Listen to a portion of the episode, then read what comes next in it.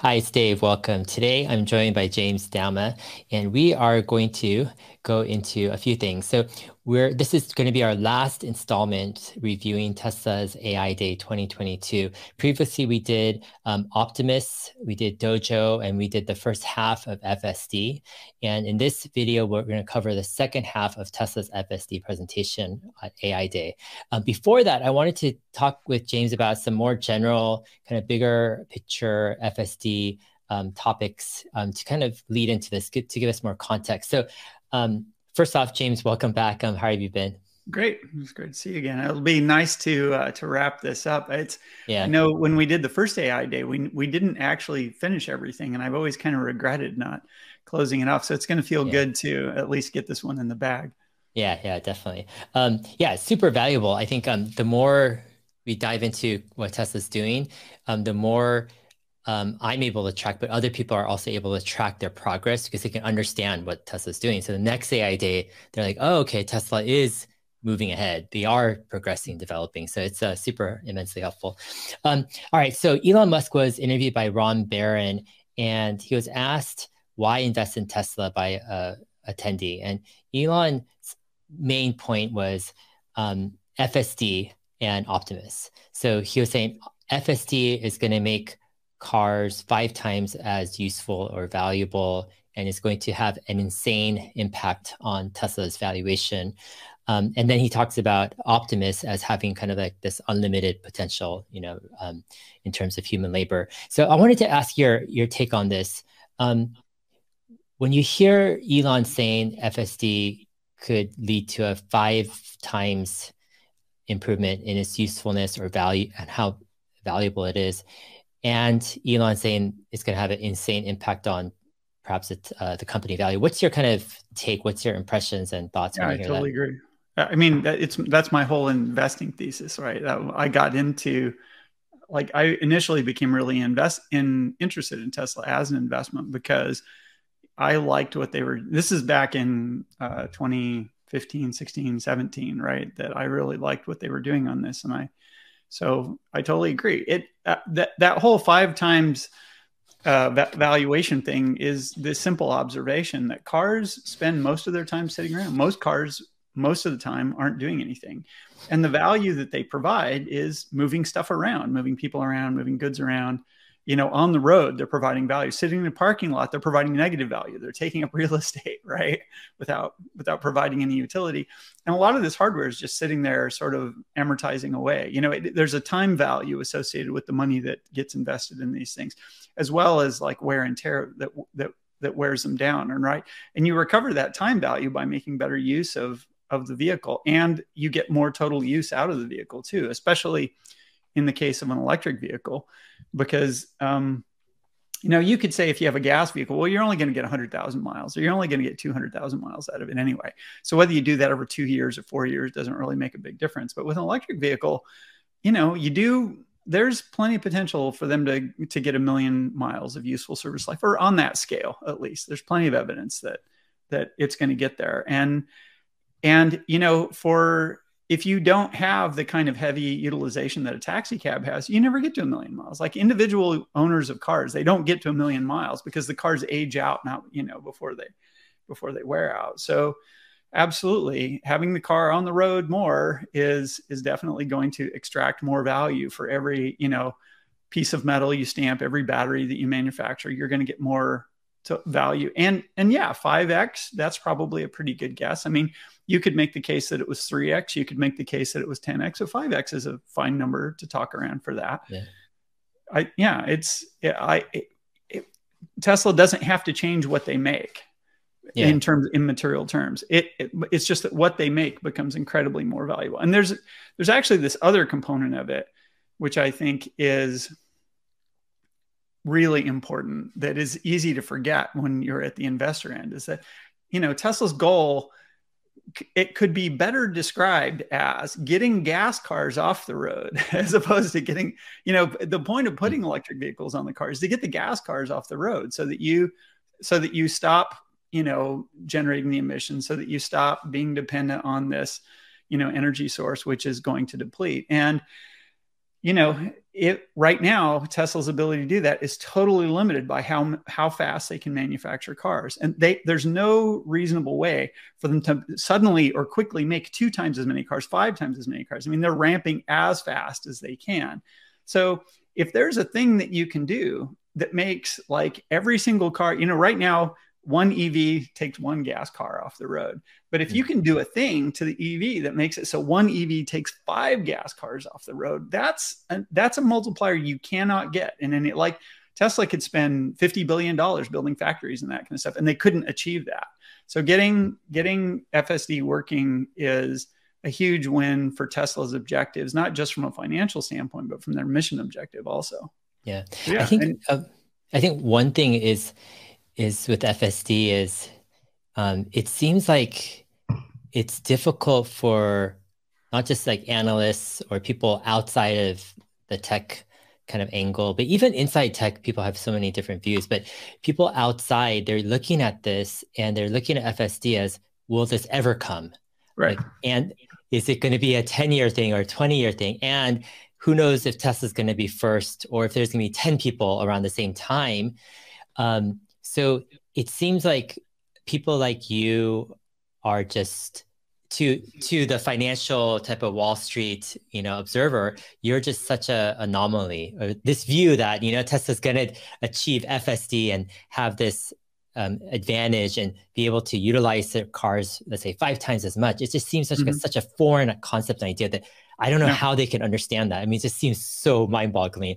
Um, I'm not surprised that they don't get it. There's yeah. there's a there's a much more uh, fun there's a much more basic thing about Tesla that people don't seem to get, which is really surprising to me, and that is, you know, there are some markets that are supply limited. Just broadly speaking, you can be supply limited, you can be demand limited like the market you know prices and everything they can be determined by the limits on how many can be made you know like concert tickets. You can only put so many people in the stadium. Like there's a production side limitation to that kind of stuff.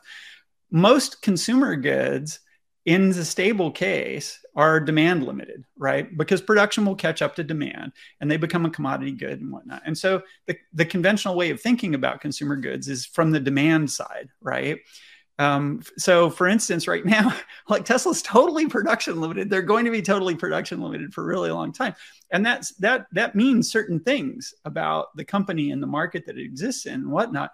But the thing is, cars have been a demand limited business since like before living memory, you know, in this thing. So eh, Wall Street analysts can't get their head out of the idea that Tesla's got to drive demand. You know that their problem is they like the whole twenty thousand dollar car thing, right? So it, you know, it, what if if Tesla just dropped the price of Model Threes? They're not going to sell anymore. They can't. They can't. It's it's totally production limited, right? So like talking about anything other than increasing production is completely moot as far as as as the the major parameters of the thing. And yet, most of the dialogue is still around. Oh, will there be enough demand? Is the demand going to drive off? They need to make the lower cost car. And Wall Street frequently looks at FSD as a demand driver thing. And it, it's not a demand driver, it's a production driver. It lets Tesla make effectively many times more cars with the same production base. Mm-hmm. Um, so, and that's that's really simple and should be really easy to understand. And Wall Street doesn't get that. So, I'm not surprised that it, when you ask them to think about something that's even a little bit of a stretch, yeah. you know, that could be dismissed, you know, as you know, because FSD is it, you know, self-driving cars, they're they're a novel phenomenon in the world. It's not something the world has seen before. Like I, I like to use that um, you know, the the example of like the Wright brothers and airplanes, right? Mm-hmm. It's like it, it, it, we've been talking about cars driving themselves for a long time 20, 30, 50 years, depending on, you know, whether you're a futurist and you've been thinking about this stuff. And they've always seemed pretty far away, like fusion or whatnot. That just like and and so self-driving cars they get lumped into that same category of like you know jet jet packs and flying cars and stuff like that. That that is is just this future thing, and people don't really think of it as coming you know any anytime in the near future it's got that that kind of feel to it and it's hard to break out of that mindset of no no this really is a thing it's really going to happen um, and it, it really is a thing and it really is going to happen and i think what it's going to take to break you know pe- the opinions of people who aren't following it really closely who aren't analyzing it really deeply out of that mold is they're just going to have to see it right? They'll believe it when it's there. And like, and that's a thing that was also true of flight, right? I mean, the, the Wright brothers were literally flying planes for years, and the conventional wisdom was that it, you know, in most of the world, was that it didn't really exist. It was some kind of stunt. Like people yeah. didn't really believe the planes were flying. It wasn't until they actually went some because, uh, you know, um, was it Orville Wright was in Europe and he would fly the car. He would, fl- he would, you know, he was working on a plane at some airfield and he'd fly it out and fly it around in circles and then land it and tinker on it or something like that. And huge crowds would go and stand at the edge of the field and watch the thing fly because people didn't believe it, you know, even though they saw newspaper photos, even though they'd been hearing about it for years, mm-hmm. yeah. because it just, you know, human flight had that thing where it's, you know, it's a dream it's like this unachievable thing in the in the common thinking. And I think self-driving cars have a bit of that to them. So what it's going to take to convince 90 plus percent of the public yeah. that it's a real thing is they're got they're gonna have to ride in one, they're gonna have to see them, they're gonna have to see the changes that they ring in the world. And then and and that'll happen. And until then, Wall Street, they're not gonna price it in. Yeah. Because most people yeah. just aren't going to believe it. But but it's going to happen for sure. Yeah. And it's going to happen soon. This is not 20 years away. yeah. Um, so I have a theory or perspective here. So um, it seems like um, when FSD or let's say Tesla's FSD is kind of below a certain safety threshold, it's not comfortable, let's say, for most people to, to, to sit in it. People just discount it as just completely like, you know, a piece of junk. Um, but if it crosses a certain threshold where it's actually like decently comfortable to be in. Um, it's manageable. It's like helps you out and stuff. It enters into an area where um, people start to register it as like, oh, this is something interesting, useful, helpful, and they're able to start tracking its improvement. Like before that, it's just revulsive, you know, the idea of it. Um, and I feel like we we've entered this stage of actually it being a useful, kind of comfortable, helpful tool in the past, let's say one year or so. And now the tracking, people are able to track its improvement in a way where, you know, um, um, it's, it's becoming acceptable to see that, you know, it's, it's improving. And um, it just seems like this improvement in this stage we're in, it feels like it's just going to increase and get better and better quite fast, even though I think the end, like the goal, the goal of safety is, is such a ambitious and perhaps even far goal. But the improvements I think that we're going to see are going to, um, I guess, accelerate or surprise people in the next one year compared to, let's say, the past uh, one year. What, what are your thoughts on kind of like, you know, how people are going to be able to see the improvements, you know, over you know next. Yeah, uh, I've, I've said for a really long time, you have to drive it. It's, I mean, you have to just experience it uh, to to really get a sense of what's going on. The the numbers kind of don't catch it. It's hard to come up with really good numbers that to to convey the sense of what's going on. But you know, if you drive it and then you drive it again, I, you uh, really drive it, not like get a demo from somebody where you sit in the passenger and like, oh yeah, sure enough, he's not touching the steering wheel, like because that doesn't. That's giving you this very shallow understanding of what's going on. But knowing, you know, seeing what it can do and what it can't do, what it's good at, what it's weak at, and how that changes over time. Like you have to get behind the wheel, you have to let it do the driving and you have to watch it over some window of time, like a, a, a year at a at a minimum. And, and mm-hmm. so, probably people who own the car and use it as a daily driver, and who have FSD on it and use FSD a lot, I think that. I mean, my my sense of the of the statistics that Tesla releases right now is that most people who have FSD on their car are using it for less than 10% of the miles they drive. And that might not be enough to really get a, a you know, because you you have to drive it until you're comfortable with it until you intuitively understand you know is if you're driving it and it's constantly surprising you you know because it, it its behavior isn't complicated. If you drive it enough you'll you'll be able to tell everything it's going to do right everything it's going to do wrong like you'll never be surprised by what's going on.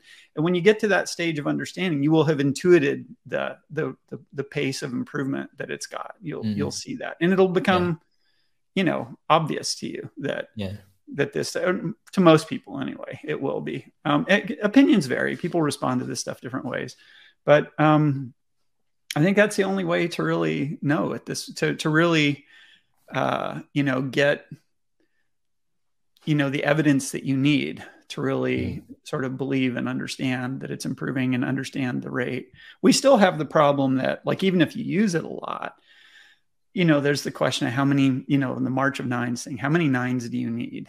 Yeah. Um, and, uh, you know, it, before it's going to cross that threshold where it can be a robo taxi, right? We're in the zone right now. Like, I'm fully convinced that FSD is probably safer than people are right now many people will will violently disagree with that. I'm sure, but I think you know. Okay, to, balance, to, clarify I, that, you think mm-hmm. that robotaxi by itself, without human oversight, is safer than the average human, even no. right now? No, no, no. Okay. I'm but just saying, a, a human, human, supervised FSD okay. car Got it. is safer than uh, than a human being. Mm you know, uh, and this is on average. Like if you yeah, look at a big yeah. population of people and you get a billion miles or whatever the deal is, I think you're going to find that FSD drivers, people using FSD in the city, they're having fewer accidents than mm-hmm. people who aren't using FSD and who are just driving the cars. And sure. that that so there's this other level that you get to, you know, where the less and less people, the more and more FSD does the driving and the less and less people do the driving, the more the overall statistics are reflective of FSD's capabilities and less mm-hmm. you know because one one appropriate criticism that people have of over interpreting the accident statistics right now is that people will preferentially drive themselves in situations where they understand FSD is weak, right?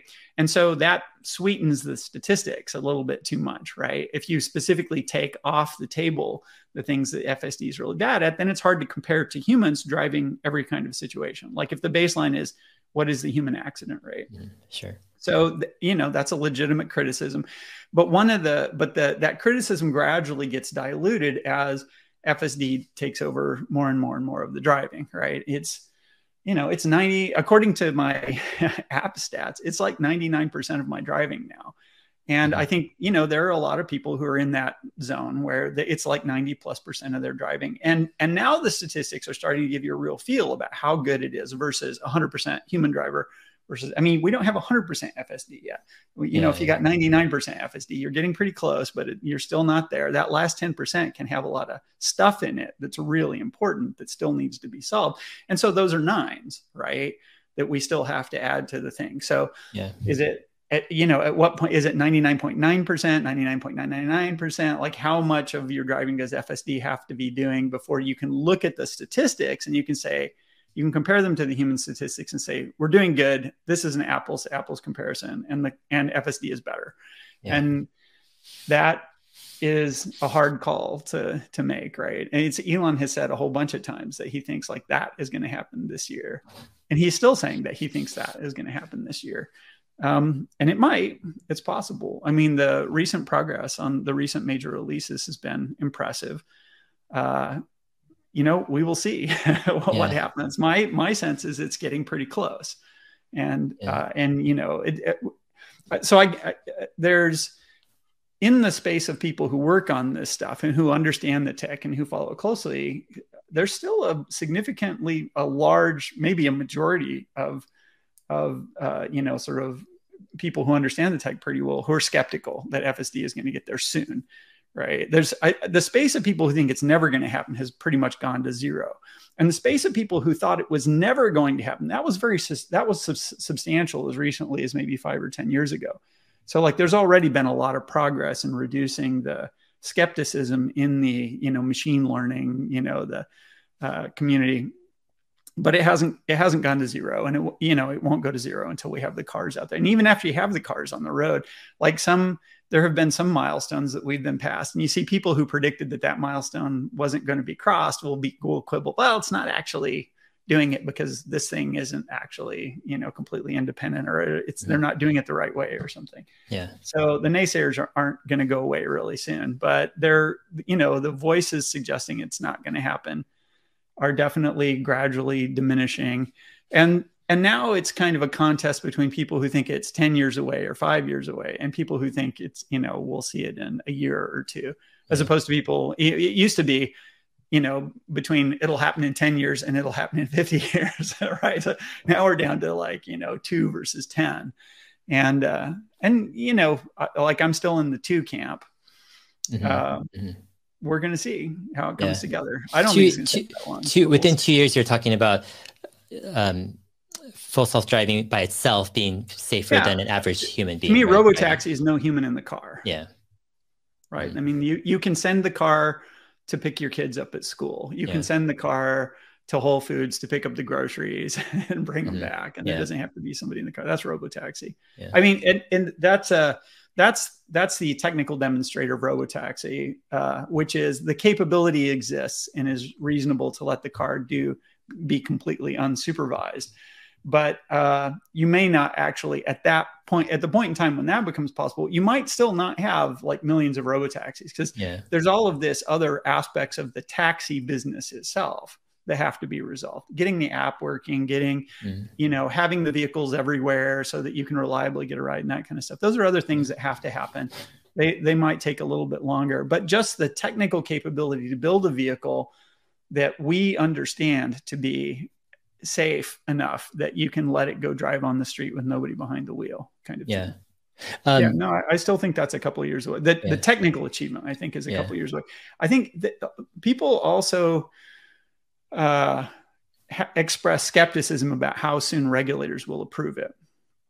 And I think, you know, that's also, a, le- you know, a legitimate point of concern because we, we don't, we haven't seen any regulators approve these things. My sense of the regulatory environment is that it's not going to be that tough. They're not going to be unreasonably critical or unreasonably strict. I think once the statistics are there, and what in Tesla's case, the, st- the statistics come relatively quickly. We've talked about that in the past. Like if you're if you only have a thousand vehicles and you have a system that you think works really well, convincing regulators that your system is safe is hard because it's hard to rack up enough miles to do that. And so instead of just racking up the miles, you have to have this elaborate argument besides that that has analyzed all these failure cases and you do all this supplementary testing and you prove it. Whereas the most convincing model that you can have to convince a regulator that it's available is just like, hey, we drove a billion miles. We mm-hmm. had this many problems, or we drove 10 billion miles, or we drove 100 billion miles, and this is how many problems we had. Because that's that's incredibly powerful.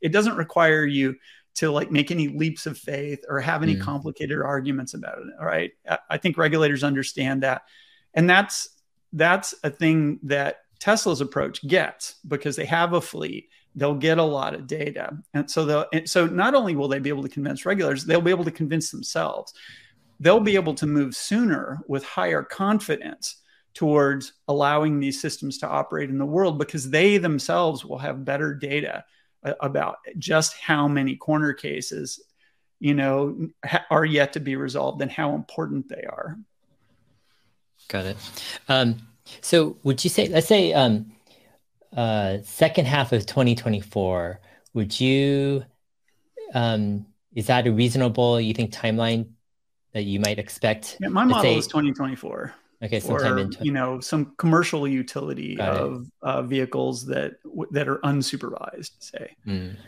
uh, and you know we will see yeah, yeah. how it goes. But it's the thing is, this is my you know 50 50 kind of uh, uh, model, you know, that, you know, there's, it, there's a better than 50% chance of, you know, it's, so, you know, in the, in the downside scenario, there's 2026 and 2027 and 2028 mm. and all those. But if I toss it, my toss a coin outcome, I think is like 2024 right now. Yeah. Yeah. Yeah. I mean, wouldn't you think that like Tesla could start with these local jurisdictions that are more open to like Chandler, Arizona, or other places? Yeah, I, th- I think they'll have to. Mm-hmm. I think that I think the initial regulatory environment, when they want to operate uh, systems that have nobody behind the wheel, that they yeah. will find jurisdictions that are more uh, open to that, and they will be able to, in, you know, explore that functionality at some amount of scale in those kinds of jurisdictions in the beginning, right? That I, I, don't think that we get a scenario where like, you know, the NHTSA is, yeah, you're you're fine. You just turn them all on. We've got no problem, right? Yeah. They'll they'll want to see some, you know, intermediate steps on that so that regulate regulators and the public too. I mean, we the public has to be convinced that this is a reasonable technology as well. Um, and you know and there there's some unreasonable voices out there that you know mm-hmm. somehow we're going to have to figure out how to to uh, um, come to some kind of compromise with them about the you know what the system has to be capable of doing and what it has to show it's capable of doing in order to you know quell the outrage that we mm. have robots driving on the street. Yeah.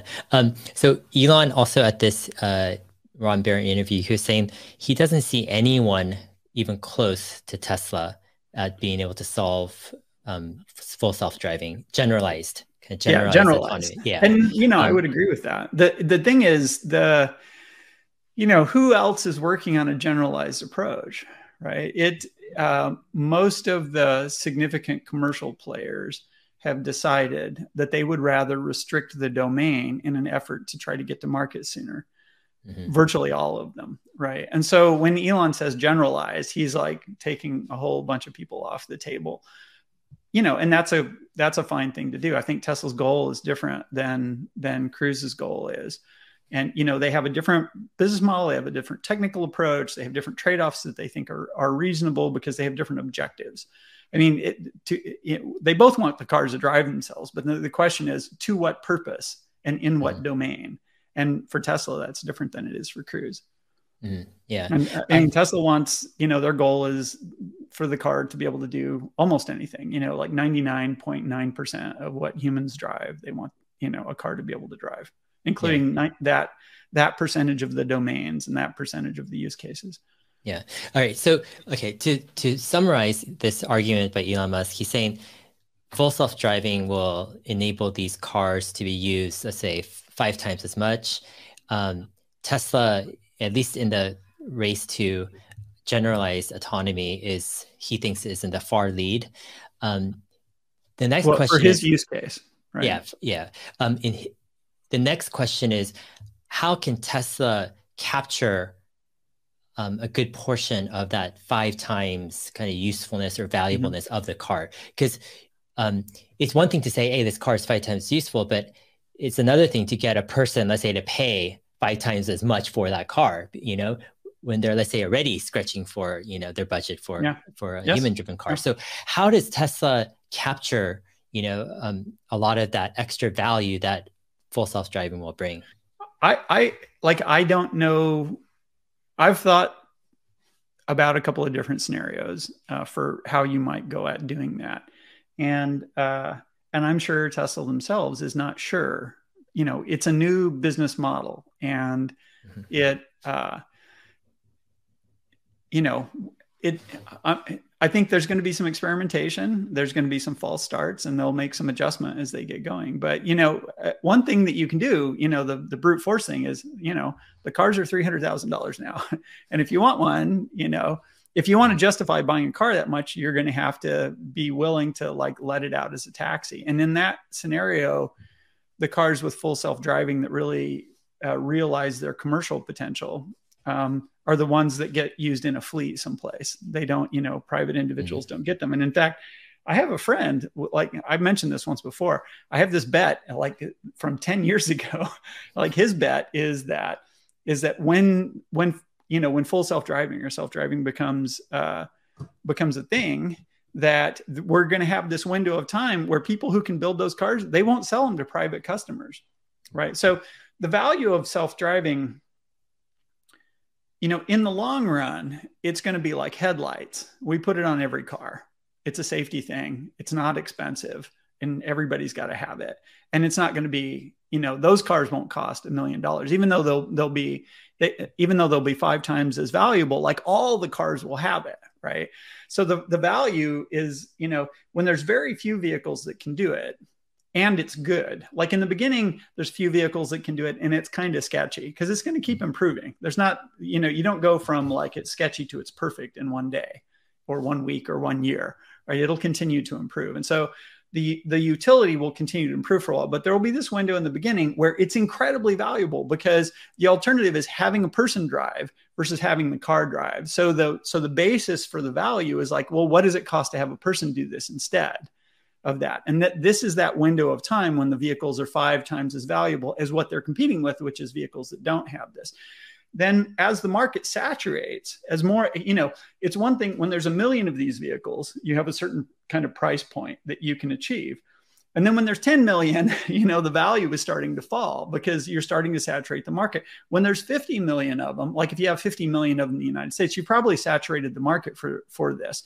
And so now the driver is the actual cost of producing the service in terms of what does it take to what does it cost to make the car? What is it what does the electricity cost and that kind of stuff. And that's the scenario where, you know, you call your robo taxi and it's 18 cents a mile to go any place that you want, like in in the far thing. So so so one one scenario you can look at, and this is my friend's bet, is that in hmm. this window of time when they're maybe not as good, but the value is really high because there's no competition, that it's just not economical to sell, sell them to private individuals because you're wasting all this potential. If if a private individual wants to have this for themselves at home, well, you, there's there's like four cars worth of capacity that you're not going to realize. And this is one of the reasons why this whole idea that people could have a car and then some people could lend their car out when they weren't using it, like on the Tesla network. It, that's an interesting kind of intermediate case because it allows it, it allows private individuals to try to capture enough of that value that they can justify the, the purchase price.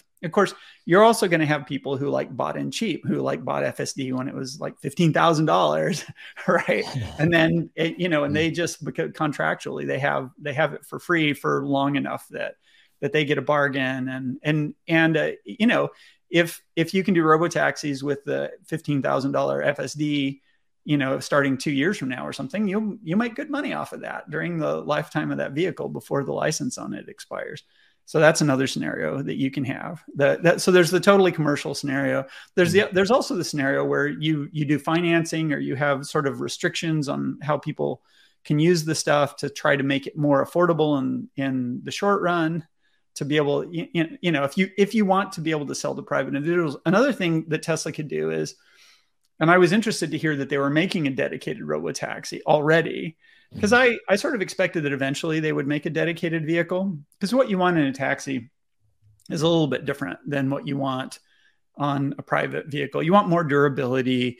You want you want to be easy to clean. you know, you don't want to worry about dings and that kind of stuff. You want you you want something that's more of a utilitarian vehicle and less of like your pride and joy sort of uh, kind of vehicle. So I I'd always imagine them you know, assuming that the Cybertruck manufacturing approach of like making a structural body uh, works out and is less expensive, like making robotaxis that way seems to make a lot of sense to me. So, like a, mm-hmm. having a robotaxi built that looks kind of like a Cybertruck, whatever, mm-hmm. in a sedan form, um, which is really durable and you don't have to put paint on it and it's inexpensive. Uh, and you target that at the you target that at the taxi space. So so Tesla has this window of time where they're making a t- commercially targeted robo taxi vehicle. And then they're still selling uh, evs to uh, private owners. And then as as a company they can decide how they want to allocate the resources between those two. Um, you know depending on how you know how fast the technology uh, is adopted and how quickly it's able to take over lots of use cases because you know there's different scenarios. You could see it spreading quicker in some scenarios and slower in other scenarios. So tesla has the option of of because they're in my opinion is they have to hang on to the private uh, market because once the robotaxi boom is over once you get through that you know five year window of time or whatever it is that they're super useful and super valuable but still rare enough. I mean and the rarity is one of the things that makes them example. At the at the tail end the marginal buyer once again is the private owner.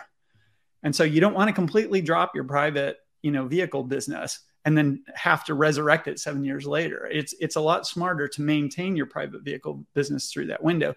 And so the trick for Tesla is like, how do you balance that? Like, how much of it is private vehicles that we're going to let have FSD, and how much of it is robo taxis that are going to be FSD? And then when they when they offer the Tesla network service or whatever they end up calling it, like, do you let private owners also use it?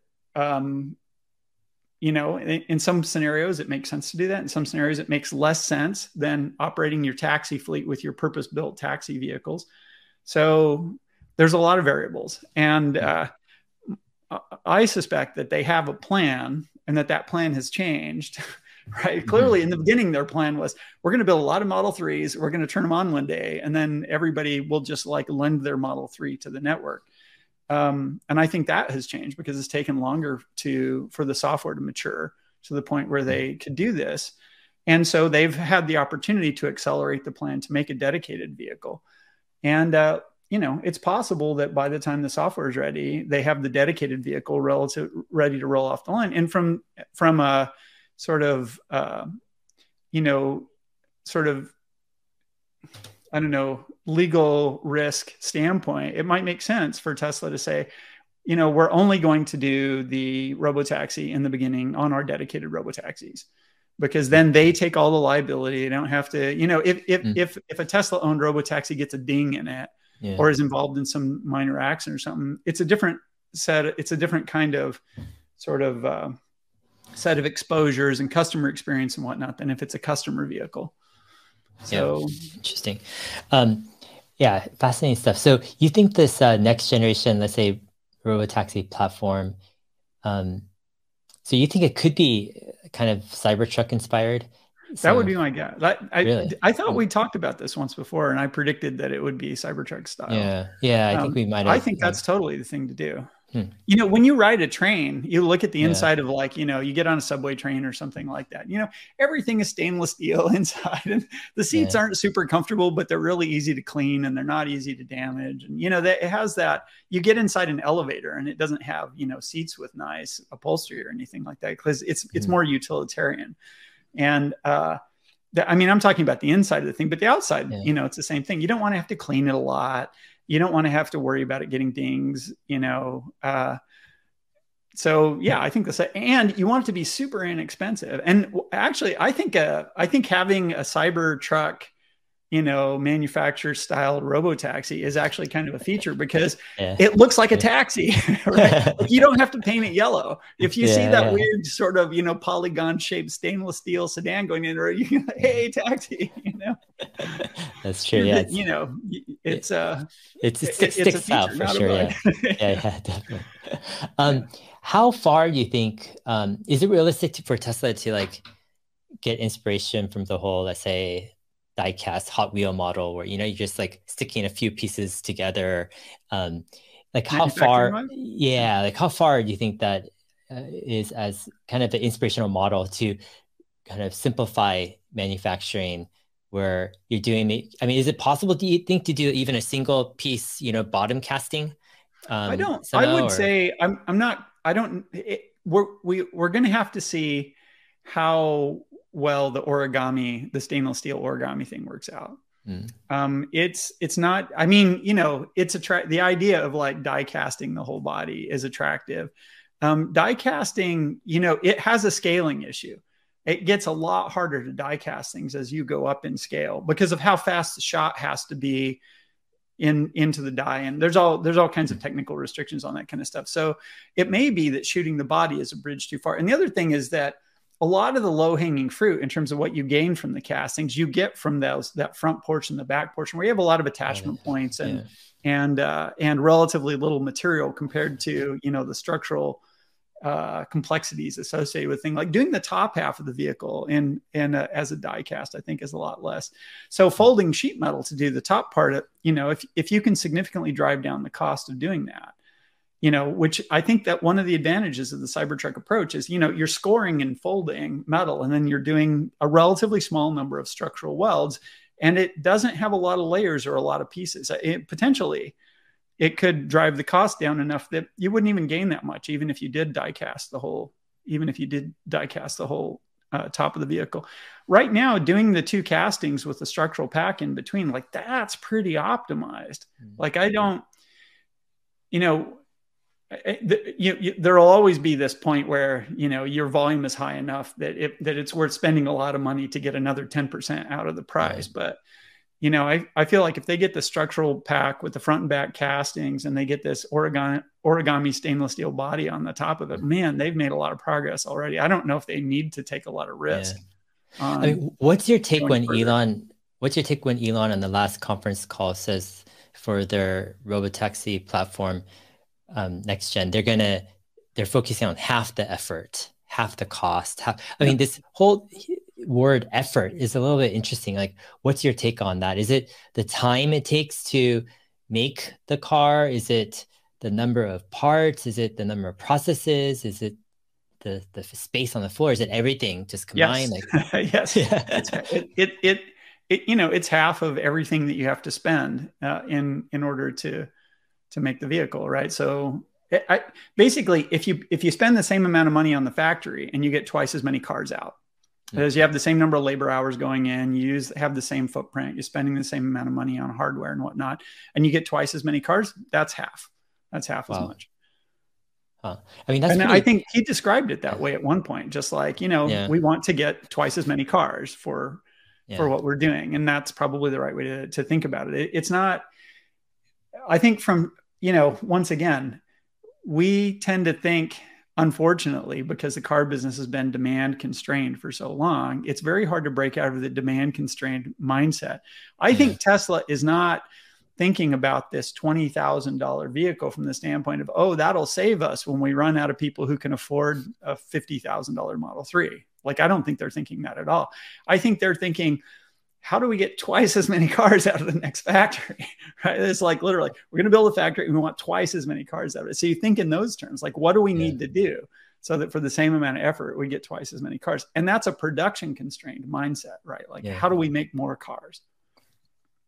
I mean, if they're able to achieve that, I mean, you, probably they might not need as many gigafactories as maybe some people expect because, you know, with similar footprint, let's say Austin yeah. Gigafactory or Berlin or Shanghai, you could, you know, crank out an extra two or three million, you know, maybe, you know, next gen robotaxi. There's a tension there. once a factory gets big enough. This, you mm-hmm. know, is that uh, consolidating more and more of the production process into a single building uh, allows you to uh, save yourself a lot of cost associated with moving parts and material around.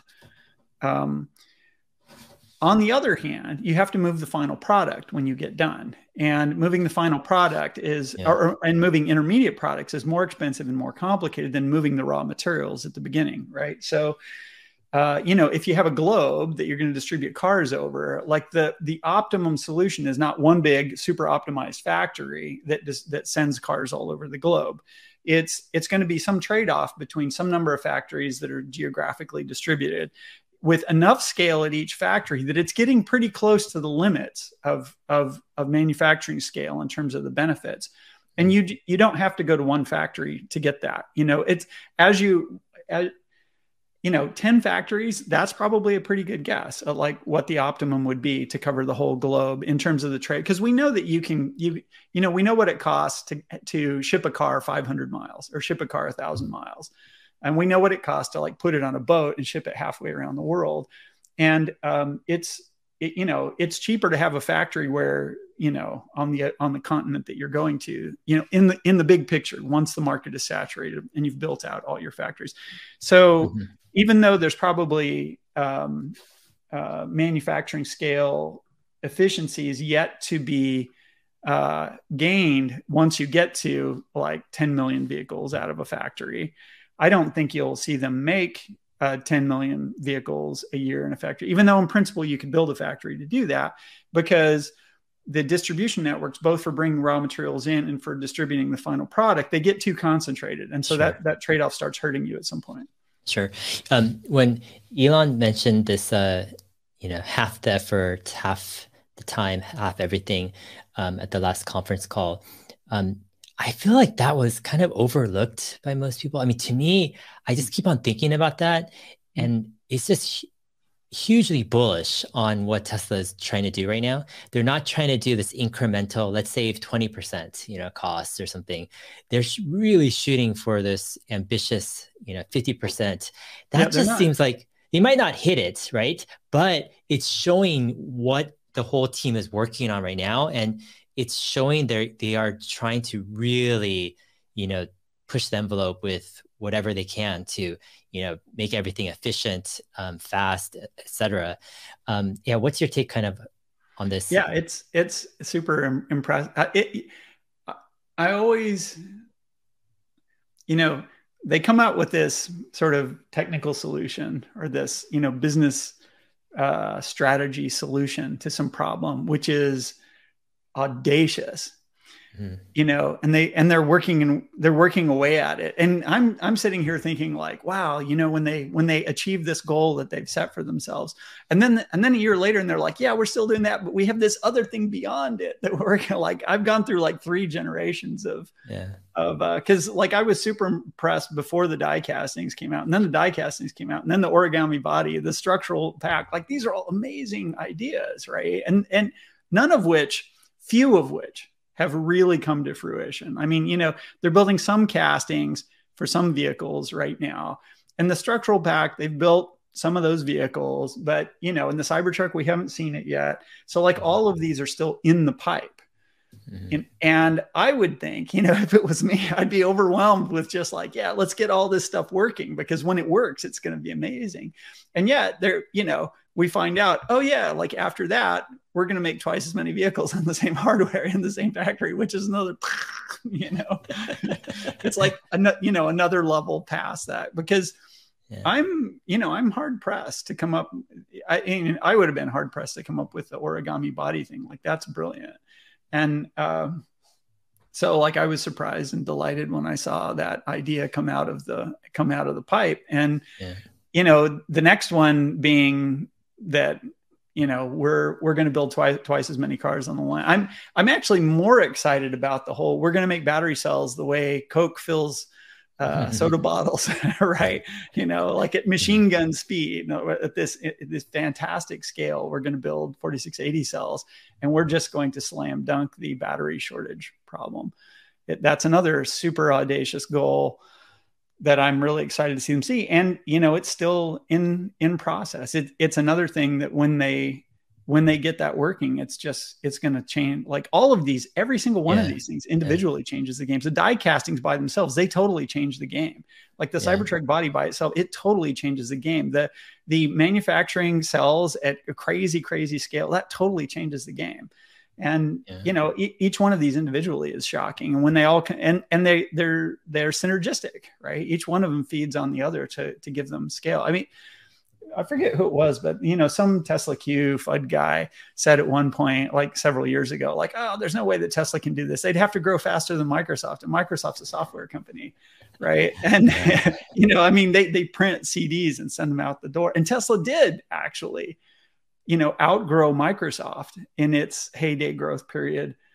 And they make cars. it's just unbelievable. Mm. It's just yeah, yeah. like I'm. I'm so frequently have a hard time believing that it's actually that they actually yeah. do this stuff like it yeah. keeps happening and they yeah. and and once again they have this other this new crazy idea that that's going to ratchet it even further the next time we hear you know it's like um yeah it's it's it's interesting because if you think about this next gen robotaxi type of vehicle, if it does do the whole Cybertruck fold, fold, fold, folding steel, you know, you have the the castings already, the the structural battery pack, the 4680 cells maybe are you know produced at the same right next or nearby, and it's all coming together. You know, in this next generation platform. It kind of um, it's exciting. Just that in and of itself is hugely ambitious. But then you've got this whole other side of Tesla, which is the software side, and it's just the combination. It's almost like wow, man. There's like a lot of stuff going on. Um, it's hard to and to, Dojo, right? On, yeah, on yeah. top of this, Do- yeah, exactly. Dojo. It, there was a comment. I can't remember if this was at a AI Day or not but someone said, oh, yeah, Elon, subsequent to AI Day, he made a comment about, you know, maybe Dojo will be successful, maybe it won't. Mm-hmm. And uh, and I saw some people commenting on that saying, ah, you know, Elon's concerned that Dojo's not going to work or whatever the deal is. And I think that's a misunderstanding of the sentiment that he was expressing. The thing is, Dojo is it, the right way, I think, to think about Dojo is Dojo is an insurance policy for that that Tesla's taking it out against the possibility that the uh, that the people who you know GPUs or other players in the business of making uh, of making training hardware for neural networks, they could really up their game and make the systems much much better over the next five or ten years, right? But what if they don't? There's reason to believe that they won't and the reason to believe they won't is that when when you know when a giant you know company get, essentially gets a monopoly on a particular chunk of technology it's in their incentive to not move too fast right? Because that increases your cost and risk without increasing your profit. You still own the whole market so you don't need to push the technology. And tesla themselves is vulnerable to that. At least some of their plans are vulnerable to that. They you know they need need they want the infrastructure for training neural networks to advance as fast as possible. So Dojo is a way to just basically put take out an insurance policy on that. Like if Nvidia doesn't step up and do what they probably could do because maybe it's not in their business interest to actually execute well on the technology. Well, you know, if you don't deliver it, we're going to have it, you know, in in house. And so the, the way that Dojo fails is if NVIDIA really ups their game, because NVIDIA is a great company. They've got great technology. Like they could really mm-hmm. significantly improve the tech that they deliver for neuro. Because, you know, what they make right now is they make this generalized capability, which is not at all optimized for doing neural networks. You'd build it differently if all you cared about was neural networks. So, will NVIDIA make a just neural networks chip or not? Well, right now it's not on their roadmap and they don't seem to be doing it. And there's a question about, you know, how much they can compromise and keep it as a good GPU, a good hyperscaler for, you know, you know, hyper the 64-bit floating point, 80-bit floating floating point, you know, math, all this stuff in there that doesn't help neural networks at all.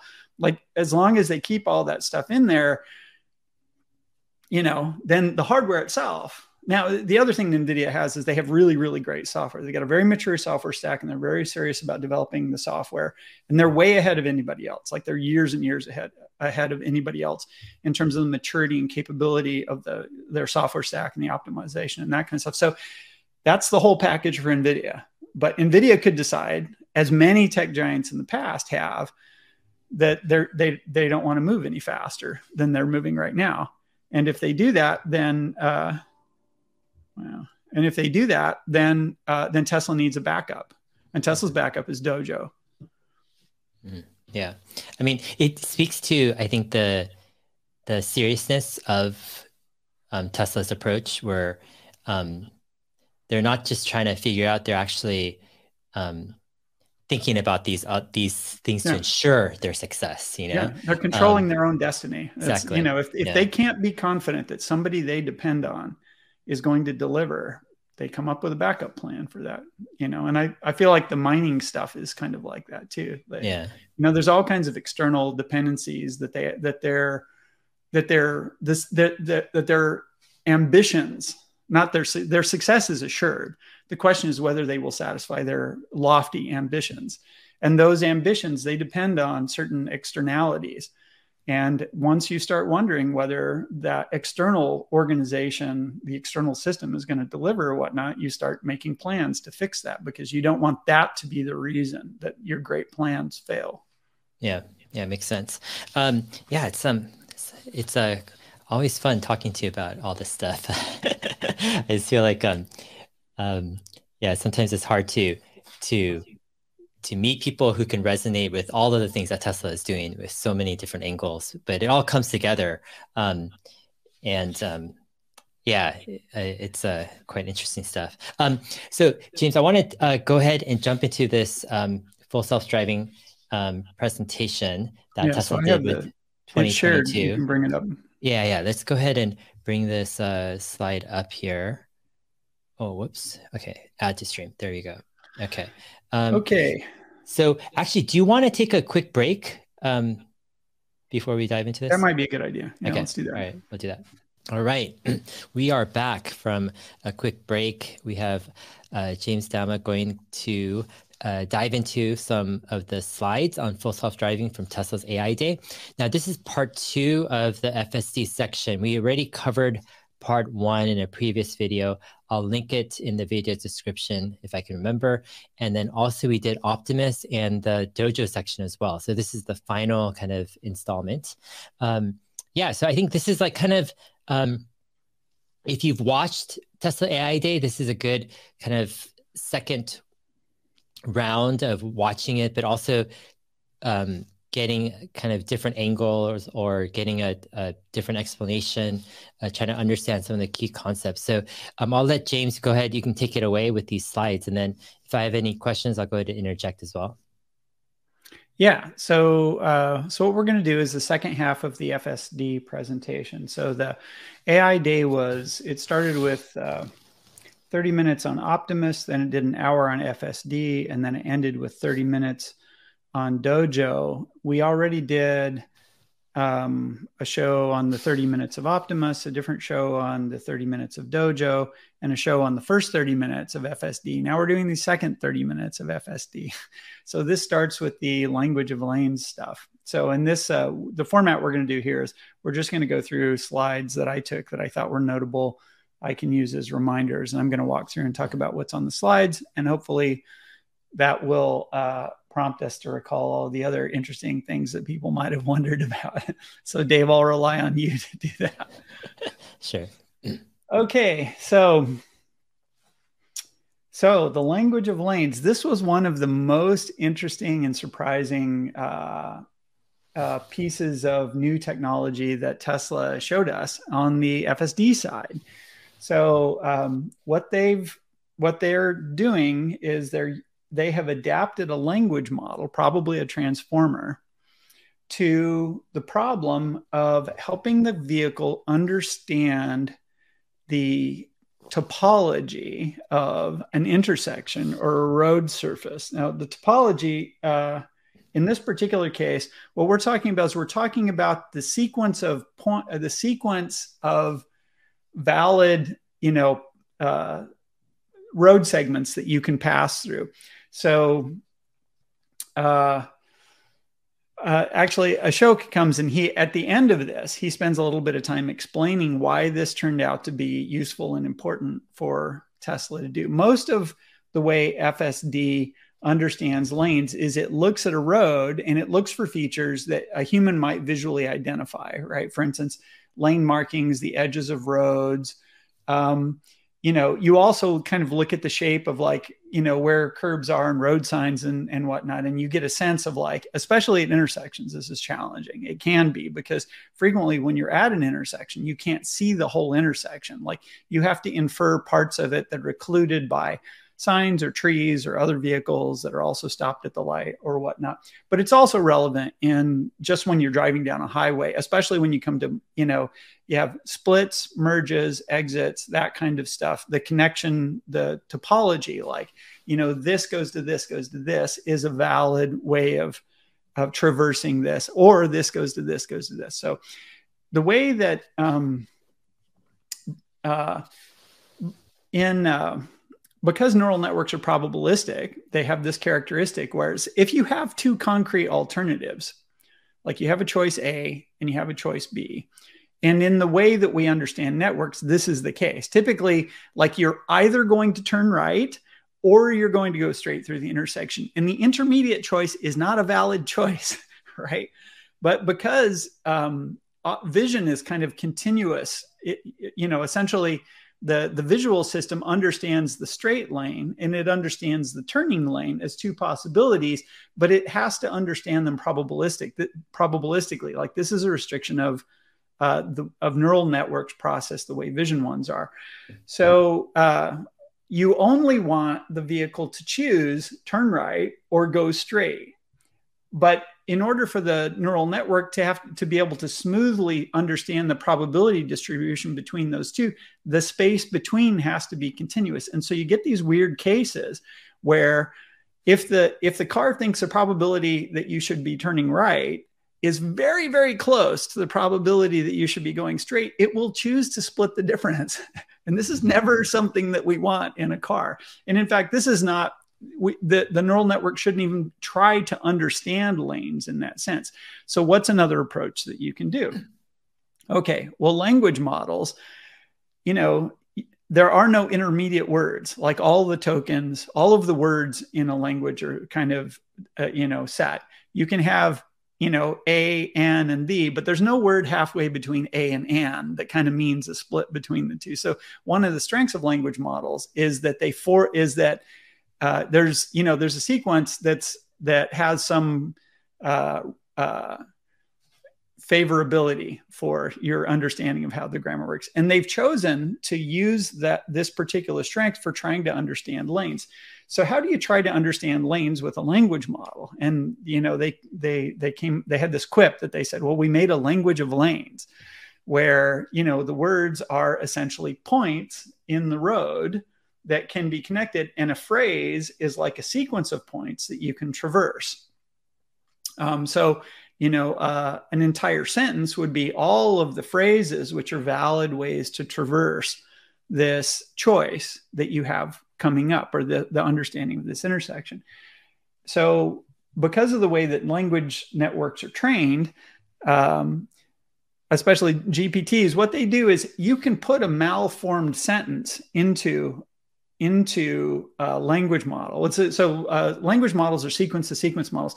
You put a sequence of tokens in, and they provide a sequence of tokens as an output. And if the language model is is uh, is well trained, it will only produce grammatically correct outputs. Like it'll never, you know, use the wrong article or put the preposition on the wrong side of the noun. Like it'll always be grammatically valid.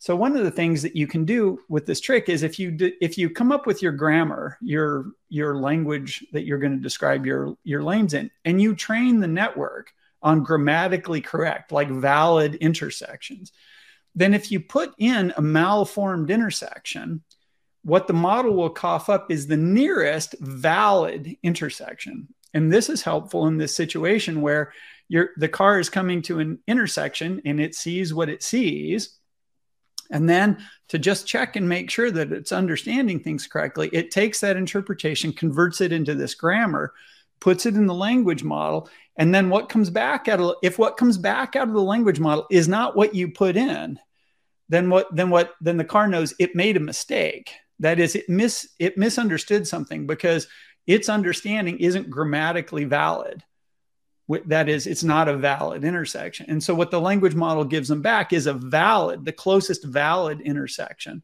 to the thing that they put in there.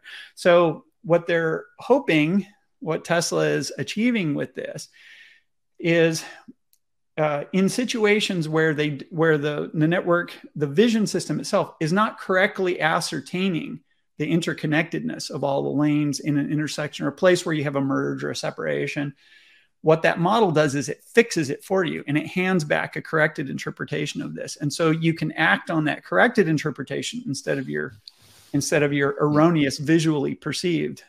Is it does that make sense dave? Yeah yeah. So okay so um okay so what does is this language of lanes is it actually something that's exists bef- let's say before the car gets to that intersection and then it's checking with this language of lanes to see the valid kind of um, lanes going into the intersection. Is that kind of how it works, basically? Yeah. So the language is sort of uh, like you know that was just a quip that they tossed out. Essentially, mm-hmm. what they they've, they've done is they've described a synthetic grammar, which is basically a sequence by which you could describe like a valid way of traversing an intersection. For instance, Got if it. you come to a right, if you come to an intersection right? And you have a choice of either turning right or going straight. You could have a point before you get to the intersection, a point in the intersection, and then at some point, you know, you, you have to go a little to the right and then exit the intersection another point. So you might have these four points that describe a right turn, and you might have a different four points that describe going through the turn. So you, uh, you, so you have a grammar where at each point it talks about where you are and what the next point is. So in that sense, like if you have some tokens, some words that describe each one of these points, in other words, it has a mean. Each one of them has yeah. a meaning, and the meaning is a combination of where you are and what the next choices are or what the previous choices were. You can go either forwards or backwards. And in fact, they do the latter. They make it so that latter points refer back to the point that connected to them. And that's a grammatical part of the meaning of that token. So these tokens, they're arbitrary, they're synthetic. Like Tesla just made up a bunch of numbers and they assign these meanings to them. But what the sequence model does is if this if you describe this synthetic grammar, if you create it so that it's appropriately constrained, that is there's only you know when when i do a right turn i go i have like my four words that describe mm.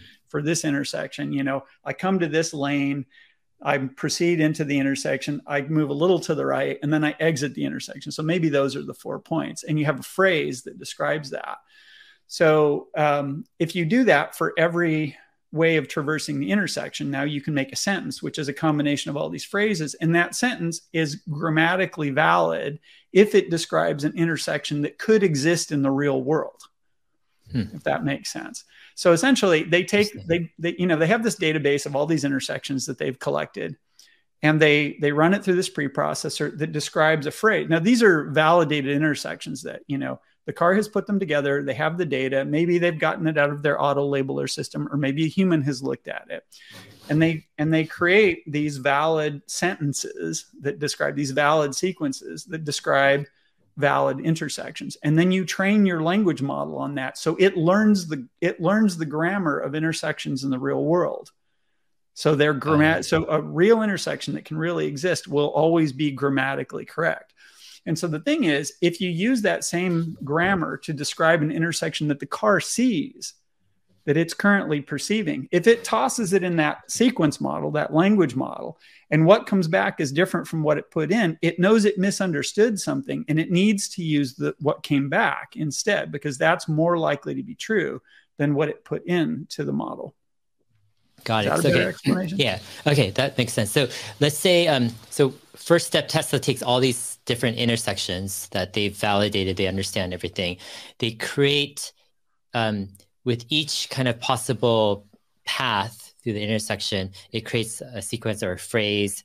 They put all that together into a sentence, um, and they come up with kind of this grammar or this language where um, it's it's all the the valid basically phrases and sentences put together in some way. Yeah. And so, so imagine like with a language, there's, mm-hmm. um, you know, there's infinite sentences that you can say, but, it, but, you know, a native speaker of a language can tell you, well, that sentence is wrong. It's not grammatically correct because it violates mm-hmm. some kind of rule. Right. So that's a characteristic that languages have is that is that you there are lots you can it, language is incredibly flexible like you, you know there's almost an uncountable number of different sentences that you can say and yet if you pick a bunch of words at random it's going to be wrong right mm-hmm. and so you know if somebody who doesn't know a language very well they says they say something to you and it's grammatically incorrect you might know what they're getting at and and you internally can convert that into a grammatically correct sentence and hand it back well so what they've done is they they they essentially create this database from intersections that they have of grammatically correct intersections. It's just a training database. Yeah. and then they train the model. So the model knows when the model looks at all these correct systems at all of these correct uh, you know examples. And it and you know and the model it builds internally is like what makes it correct? Like what are all the different yeah. things about it that make it valid that make it an, a that make it a correct interpretation of the intersection. And then, so this is what language models do. And the, the, the, one of the reasons they're doing this with a language model is because language models have this characteristic that is, that is where you can put an ungrammatical sentence in and they fix it for you, right? And that's that in a weird way, that's exactly what Tesla needs in this situation. And it's a very clever application because not many people would think, oh yeah, network traversal in a in an intersection, that's a language problem.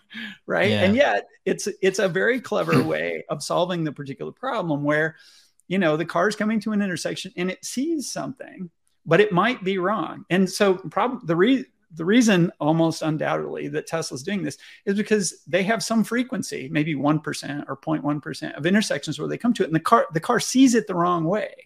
Mm. And the hmm. thing that it sees that it's perceiving is a thing that a human will say, well, that doesn't make any sense. Like that can't be a network or whatnot. So this hmm. language model thing is a way of taking that very human intuition of like, that well that thing that you're saying that's a misinterpretation. Actually what the network is is this other what the intersection is is this other thing.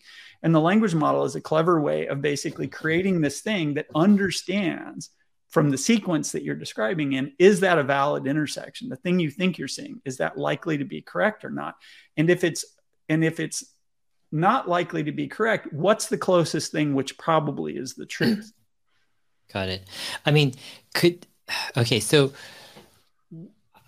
is there a different way to do this besides language? I mean, why did Tesla kind of end up, you know, choosing this as as the best approach? Well, it's I haven't thought super hard about this problem. You, are sort of asking me on the cuff. Well, what other ways could you go about it? well, yeah. the, the, the way that you would try to do it, the first thing you mm. would try to do is just make the vision model accurate enough that it doesn't that it never misunderstands, that it never missees something when it when it approaches. And probably that's what Tesla has been trying to do is just add more data and add more data and get the get the thing to where it doesn't see this. But uh, vision models, as I mentioned before, they kind of have this weakness where they naturally will split the difference if they have two choices that are like if one of them is at 49.99999 mm. and the other one is coming out as 50.00001, they're really close together. And it the because of the way neural networks work, because they have to be smooth gradations from one to the other, even if you have two different pop, pop probabilities. Only one of them can be right. But if what the network sees is something which is which is very close you really want to force it to choose one, to make one of those two choices. And and the, because of the way vision models work it's very hard to formulate a, a, vision model such that you're forcing it to make one of those two choices. And uh, you know I, as i said this is a very clever solution because when you use a language model you know when when gpt-3 coughs up a sentence there's never some you know mishmash garbled word which isn't a real word in there. Mm. every single word is going to be a real word and every single sentence that comes out will be a valid sentence. So this is kind of they're harnessing that characteristic that language models have that they that they're very good at making these black and white determinations about what is a valid output and what isn't a valid output. And then additionally they have this characteristic gpts do and i think they're probably using a gpt because that seems that's a uh, generative pre-trained transformer right? So that's a kind of language model. And uh, because they're good at this kind of thing they they will do a thing where you put a, you put a slightly ungrammatical sentence into it and it'll correct it for you. And so that's a pretty brilliant way to fix your misunderstanding of of of an intersection is is describe it as a language problem and then put it in a language model and the language model will just tell you what the right answer is probably. Got it. Got it. And and the one gpts like they're really they're self-supervised models. So you can gather you can just put tons and tons and tons of data into these things and the models get really really good at telling the difference between valid and invalid things. So that's another nice characteristic of this. Like human beings don't have to review most of this data. Like if you have an algorithm that's pretty good at taking these, you know, clean, validated, you know, intersections that in your database that, you know, of, that you've got, you can write a piece of software that converts them into the grammar representation, trains a model against this thing, and now you have something that will fix any misunderstanding that the network has about the topology of a, of uh, of an intersection that it's coming to where in this case, like I said, intersection can include merges and splits and that kind of stuff too. Okay, so does this language of lanes help when, let's say, the car is approaching an intersection? Let's say it's occluded, there's a van next to them, there's some tree or something, they can't see everything. But from what they can see, it goes into this network neural net, and through the language of lanes, it's able to at least, from what it's able to see, what's the grammatically correct kind of options yeah. for the car to go, right? Yeah. And as a car goes into the intersection, those choices could be or it'll adapt because there's more information. So it might give it a different choice, but they're all grammatically correct. But it's less likely, like, you know, so here's a classic, right? You come to an intersection and there's two left turn lanes, right? And mm-hmm. your car is in the inner one or the outer one and then as you're doing through like i've had i've had this experience i'm sure other people have had this experience where you're going through the intersection in one of the two left turn lanes and the car decides it's going to be it's going to complete the left turn in the other left turn lane right yeah yeah like exactly. you know it's so the thing is if you don't have so imagine you know the car comes to the intersection it sees two left turn lanes, right? And the vision thing says, ah, two left turn lanes. You can be in either one. Maybe you want to be in the right one because you have a right turn coming up. So you get in that one. And as you're going, the car, the car's field of view is rotating and it sees the, you know, it sees the exit to the inner to the intersection, you know, because maybe there's a truck next to you and you can't see it. Mm-hmm. And then once it comes into view, the the the the car looks at it and it makes a mistake in that it perceives that there's only one left turn at, you know, lane to exit the intersection. And so it does a lane change in the middle of the mm. intersection. That's never the right answer. The yeah. thing is, we know as human beings, if there are two left turns lanes, there are going to be two lanes exiting the intersection. It is never the case that two yeah. left turns merge in the middle of an intersection, right? So that's an example of where, you know, if the car was in the if the car's in the intersection and it's starting to do its turn, it will know, you know, because of this logic that it gets from the, the language model that you never should have a merge of turning lanes when you're in the middle of an intersection. You you know the left turn lane, you know the leftmost left turn lane. It will always be the leftmost lane exiting that intersection, and the one over it will always be the next one over. So that's a grammar.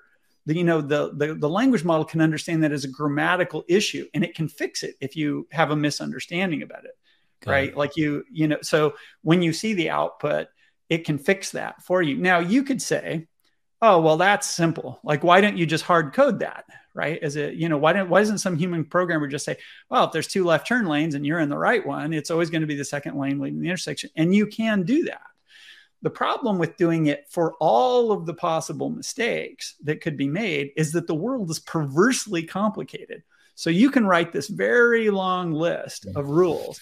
Intersections always do this. Intersections always do this. Intersections always do this. And there will always be stuff that isn't on your list. So it may be that Tesla already wrote the left turn thing, or they and they have a bunch of rules, and they just looked at that and they said, okay, this is getting too complicated. We need a neural network to solve this problem because we're trying it with a heuristic, we're trying it with an algorithm, and it's not working. And so, and this was the algorithm that they came up with is which is let's describe intersections as if they were a sentence mm-hmm. and let's use a language model to correct the grammar when Got the it. vision system is getting it wrong Got it. Okay, so let's say the car's in an intersection, and um, let's say um, the wrong move, the crazy move is to go, let's say, something diagonally through the intersection. Grammatically, that won't that will basically fail the this um yeah. the language of lanes. And so so that's not a possibility, right? And then yeah. if if if you're already let's say the I don't know the car wouldn't take that route, but if it did, it would it would show also the the the gra- grammatically correct options to to detour off of that let's say incorrect yeah. path right um, okay so does tesla does tesla use this language of lanes, do they do you think they're saving certain intersection like let's say um, they, they have cars that traverse let's say certain intersections frequently and are they saving those intersections kind of you know the language so that yeah we'll see it car... in some of these slides once we get going so okay. i wanted to discuss this in the beginning yeah. to lay the foundation because we're going to go through some slides and it will uh, in, it'll illustrate various aspects of what i just talked about but it's easier to explain i, I felt like it was easier to explain yeah. what the point is up front and yeah, then go yeah. through the slides and show how they illustrate this. Also, it's worth mentioning one thing. When I come up with these examples and when we talk about these things, we we we're talking about, oh, the car can or can't do this or it makes some mistake.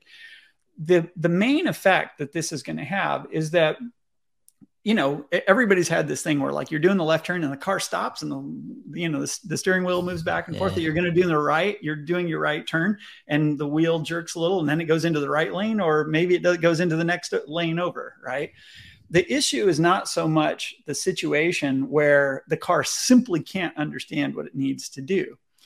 It's that for to have a smooth and comfortable experience, you want the you want the vehicle to understand as far ahead of time as possible exactly what the possibilities are. And as it goes through a maneuver, you don't want its opinion to change. Not you want it to be confident.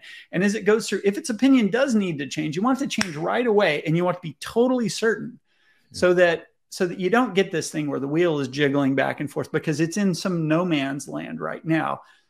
Um, because the vision system and the way that it goes about making decisions and that kind of stuff can have these intermediate intermediate uh, results, which create an uncomfortable experience because the car is uncertain when we want it to be confident. So the effect that you're going to see on this, for the most part, is going to be it's not just going to be that you're less likely to end up doing a lane change in an intersection where you shouldn't be doing a lane change, but it's that you know much more often when you're traversing the lane, the car isn't going to spend a, a you know time being uncertain about what's going on and and you know confusing the driver or doing something weird that confuses the people around you. It'll be more confident about the things that it does because it has this framework that is a better fit to quickly understanding the correct lane topology of the intersection.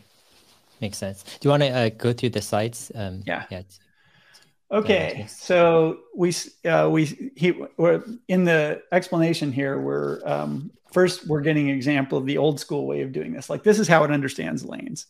You know, not giving the language of lanes things. You know, we have we have pavement, we have lane markers, and we understand lanes this way. Okay, but you look at lanes in the real world and they're pretty complicated. They're giving us a couple of examples of, of uh, pretty complicated lanes. And they're showing us on the right here a couple of examples of how this, this can go pretty wrong, right? For instance, you can see that um, uh, you know, you you they they've you've got this really complicated intersection on the left on the top here. Uh, and is this the same intersection? So the vehicle gets to it and it's trying to, you know, it it has a it has a confusing. Uh, it's for whatever reason it's misapprehending what's coming into it, and it's it's drawing these lane lines that it, you as a human you can look at that and you can say this is totally inappropriate but what's happening is the vehicle's getting to this intersection and it has, you know, it has a choice to turn left or it has a choice to turn right. And for whatever reason, when it gets to this particular point, its opinion is shifting from left to right. And you have this intermediate state, which is totally invalid because there is no lane that goes where those green lines go. Mm-hmm. And this is kind of illustrating the weakness of trying to solve this problem in the vision domain. Mm-hmm. It's not to, this is not to say that it's a fool's errand to do it with vision. If your vision is sufficiently accurate, it will instantly snap from one choice to another. But in the case for the amount of data they have and how complicated the intersections are and all the confounding factors they have to deal with, the reality of the system right now is occasionally you get these weird intermediate stages that are not valid.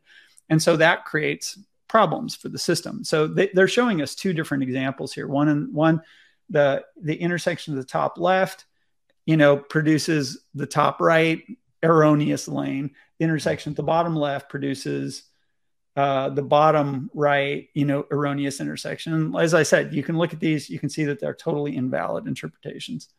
Got it. Okay. So now the objective of doing this, I guess they're calling FSD lanes here.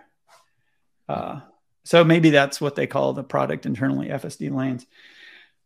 So they're showing how you can break down an intersection. You can see all of these, this web of interconnections. This is every valid way to traverse this intersection, right? And each one of these little arrowheads is kind of an intermediate point that you traverse on your way through the intersection. Does that make sense? Mm-hmm. Got it. Okay. Now they talk a little bit about, let's see, I'm going to skip ahead here and see. Oh, yeah. So let's talk about this one a minute so this is an example this is a slide that was brought up as kind of showing how they break down their you know uh, an intersection into a phrase. So as you i guess you can't see my pointer if i point here can you? No. Um so let's look at the you know entering this exit from the bottom on the rightmost lane right? That so you can see that if you start at that bottommost right white dot right at the edge, um, that when as it moves forward, there's there's two points you can validly move to from there. Right, one of them is to turn right into the rightmost lane, and the other one is to turn right into the next lane over. But you'll notice there is no valid path that goes through the intersection because this is a right turn only mm-hmm. lane, right? Mm-hmm. Okay, the next lane over, if we look at the middle lane entering from the bottom going up, right? It has an intermediate point halfway through the intersection and it has only one valid exit point because mm-hmm. this is a must go straight lane, mm-hmm. right? Got okay, the, the next lane over, which can turn left entering from the bottom, it has three valid intermediate points and three valid exit points that are described on an arc here because mm. the left can legitimately turn into any of the three lanes that exit the intersection. So what they're doing here is for every entrance and every exit of this, they're drawing a little map that connects every legitimate way to go from one point to another. And they're breaking it down into the minimum number of points and the minimum number of, of, of, of, of, uh, of uh, connections between those points. So you could imagine essentially creating a phrase, as it were, for each one of these paths. If you had an, a meaning that you could ascribe to each one of these points. So how do you go about doing that? And they spend a little bit of time talking about it. Um, and this is uh, so here on the left here, they're showing us some components of a transformer that would be used for a language model. I, I, I, probably don't want to spend too much time on the technical details here because most people aren't going to find it that interesting. But essentially, uh, here, uh, what we're being walked through is is how do you take this thing on the right you see there's this one little green dot at the bottom mm-hmm. and he and essentially what what the presentation is doing is it's describing how do you ascribe a meaning to that you know what are the tokens in the sequence that would that would narrow this down to the unique meaning we want it to have so that it can become you can see that row of white boxes across the top and the leftmost one has a green dot in it. They're filling in the phrase that they're going to use to describe this intersection. They're starting with that green dot. So let's see. And so here you know they've got their yellow dot which is that's one of the exits on this next slide for this so this particular phrase has green dot yellow dot as one of the uh, this, as one of the phrases that starts it. Let's see, we'll go down another one. And so here they're adding a third one. They're basically saying, you know, and the third one is the continuation of this phrase down it. Now, each each one of these, the meaning is constructed from an X, you know, essentially a, a uh, a, a, set of XY coordinates entering the intersection, if you will. And then the phrase itself is word, word, word, which is point, point, point as for legitimate traversals of the intersection. Uh, and then you have to end a phrase. It's oh, so this is their now they're they're doing the second phrase. Mm-hmm. And uh, you can see on this one, it's a little bit different than the others in that they're basically describing the second one or the, the third one down from the top. But you can see the blue box that says index 11, another blue box below that says index 29. The one below that is fork because this blue dot, its predecessor is a green dot that also forks to a different point right? And so a, a, component of its meaning is that it's the next point after after a fork. So the meanings of these different points have to have to encapsulate not just where they are in the intersection but also what the nature of their connection to the to their preceding point is and what that preceding point is. There's also a pointer back to the green dot. Yeah let's see if it's here yeah. So the the fourth blue box from the top that says index zero, null, MX1, MX2, whatever, that's essentially a pointer where this fork is basically saying, look at the index zero, that is the green dot, the first point in the sentence. That's the one that I'm referring back to. So, okay. So how are they choosing the colors? Like, do, they, do the colors have any meaning? This is just the color has no meaning here. Okay. They're just they're color coding these things so that they're um, just to take a step back.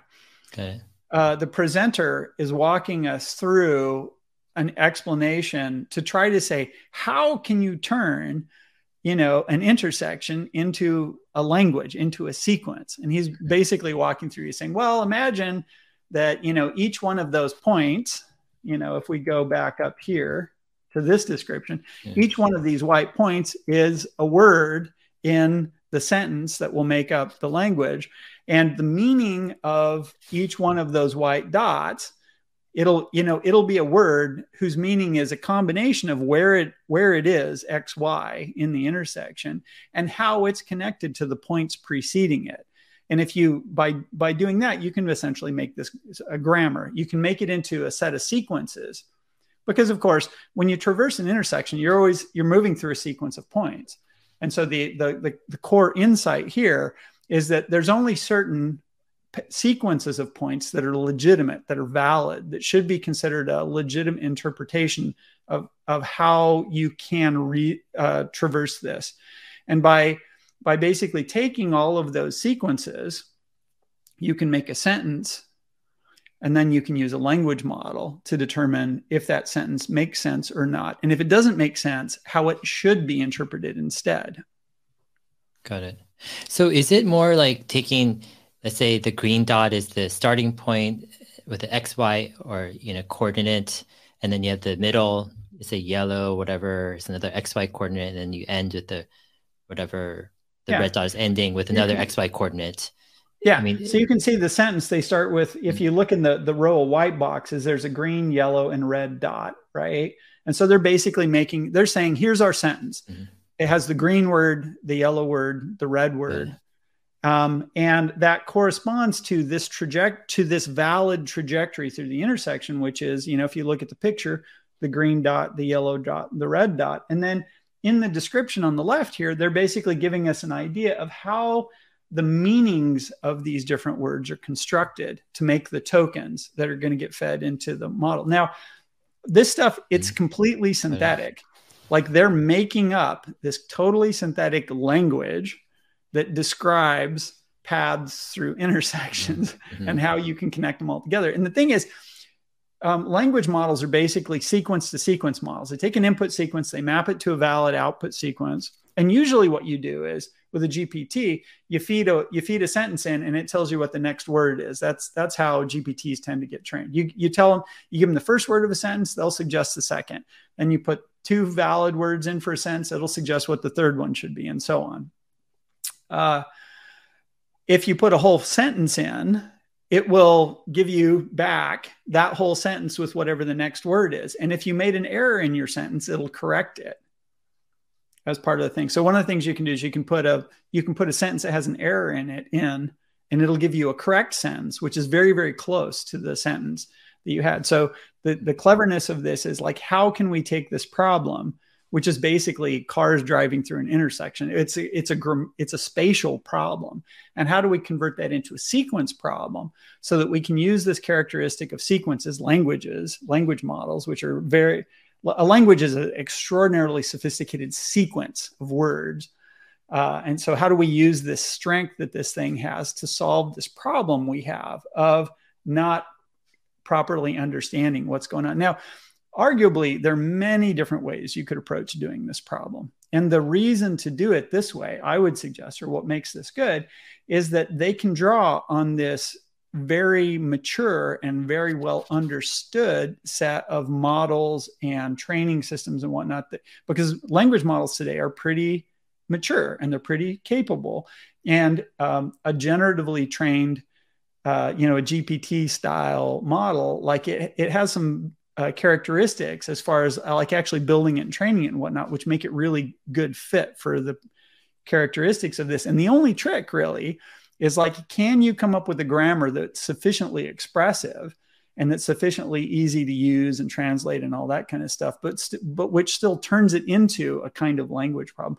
And you know, with the uh, 10.69.3 nodes, mm-hmm. you know, one of the things they were that they uh, that they said in that note was, "Oh, we changed the grammar on this." Mm. So you know, it's early days. They tried something, and it wasn't. You know, they had a it had a hitch. It wasn't working as well as they thought it to. They probably found a bug in their grammar. And then they're like, ah, we got to change the grammar. So they changed the the meanings some for some of these words in some way. Uh, so that and then they retrained the whole network and then they got better results out of it later. Mm-hmm. Got it. Okay. So this sequence of slides is just basically walking us through you know, uh, you know, if, if you were a practitioner in this field, so this is not a presentation which is targeted at you and me. It's targeted at like trying to get somebody who uh, would be interested in this problem in, into it. And I think the reason that the presentation takes the time to go into these details about how you, like, how do you take this spatial problem and turn it into, is because it's very clever, right? So, you know, somebody who is interested in working on this is going to look at this and say, that's really cool. Mm-hmm. It's a recruiting thing, right? Okay, so this is the slide. I, I, left this in as a reminder to me. Ashok comes out at the end and he tries to, because even if you're, a, you know, even if you you're a practitioner and you understand the material pretty well, you can get to this point in the in the thing and say, now why would you do that? And Ashok basically comes out and says, Hey, look, we had this problem. Sometimes you get these invalid interpretations, and the language model is a way to fix it, right? So that whatever interpretation that the car is coming up with for what it's seeing, it needs to be a valid interpretation. Like that whole blue lane lines going through the building across the thing, that's never valid. So that's mm-hmm. a problem that the language thing, it totally solves because all of the interpretations that can that can come out of this thing they will be valid things like there will be no oh yeah you should cross through that building as an intermediate product got it okay moving on to the next thing. Uh, let's see. This might be not be something that people will find interesting. So th- he's going some details about how they go about doing this right? They they you know they they they they take the sequence of cameras they feed it into the trans they feed it in they they are using a transformer. Uh so this is basically describing so okay so you train this neural network right? Now you got to use it in the car. So how do you how do you quickly interpret what the car is seeing translate that into an intermediate product that you can feed into this network and then get an output product from the from the network that you can use to validate the car's understanding? So this is basically technical details about how the neural network uh, architecture it, that runs inside the car is doing this trick Good. Okay.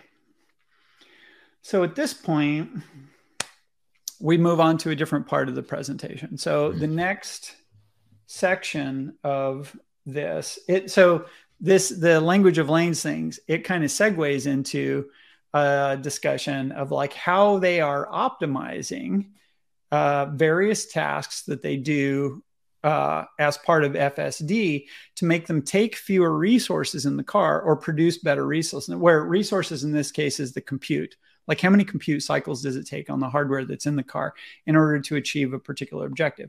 So, like anybody who's worked in the software space can tell you that you can optimize something and sometimes you run an optimizing compiler and the code gets smaller and faster and sometimes you refactor the code like you describe the problem in a slightly different way. That's a different kind of optimization that you can do where the resulting code is smaller and produces better results when it when it runs. So of course, uh, when we're talking about the car, we're talking about this is an edge device. This is a system that's out in the world and it's got a finite compute uh, budget that it has to run. And you have two of these FSD chips on there, and all the algorithms and all the neural networks that you're running on them, they have to run in real time. So, you know, every second you've got, you know, 144 TOPS of neural network compute, and you've got so many cycles on the CPUs and GPUs that are also in there. And whatever algorithm you use, it has to run inside that. So, one thing that you can do to get better mileage, to get better use of the hardware you have, is you can refactor code or you can come up with various optimization schemes that do exactly equivalent things that just happen to take fewer compute cycles. So the next part of this presentation, this gentleman is talking in some amount of detail about how they go about doing various kinds of optimization. Now, once, again, this is a thing for somebody in the space. Uh, we'll look at this and see that Tesla is doing this kind of optimization with these kinds of tools. This is maybe something that if you're sitting in the audience and you're a practitioner, this is something you have experience with or something that you find interesting or, uh, you know, that might sort of persuade you that Tesla's serious in this space and maybe you should come work here if you find this stuff interesting. So they start out by talking about how, you know, some optimizations that they do for the for the FSD lanes. I don't actually remember the details of how. Oh yeah, Let's see if I remember the context for this. Embeddings. Yeah, so what's the right way to describe this? Um, So a lot of neural network algorithms, they consist of components that you run sequentially and then components that are actually the, you know, big matrix operations. So the FSD hardware has a really big matrix multiplier that runs really fast. That's the thing that provides them 144 trillion operations per second. Now, any neural network that you're going to do where it, where where basically it's just neural, it's just these big matrix operations this is going to run incredibly efficiently on trip the trip is the neural network processor that they've got um, the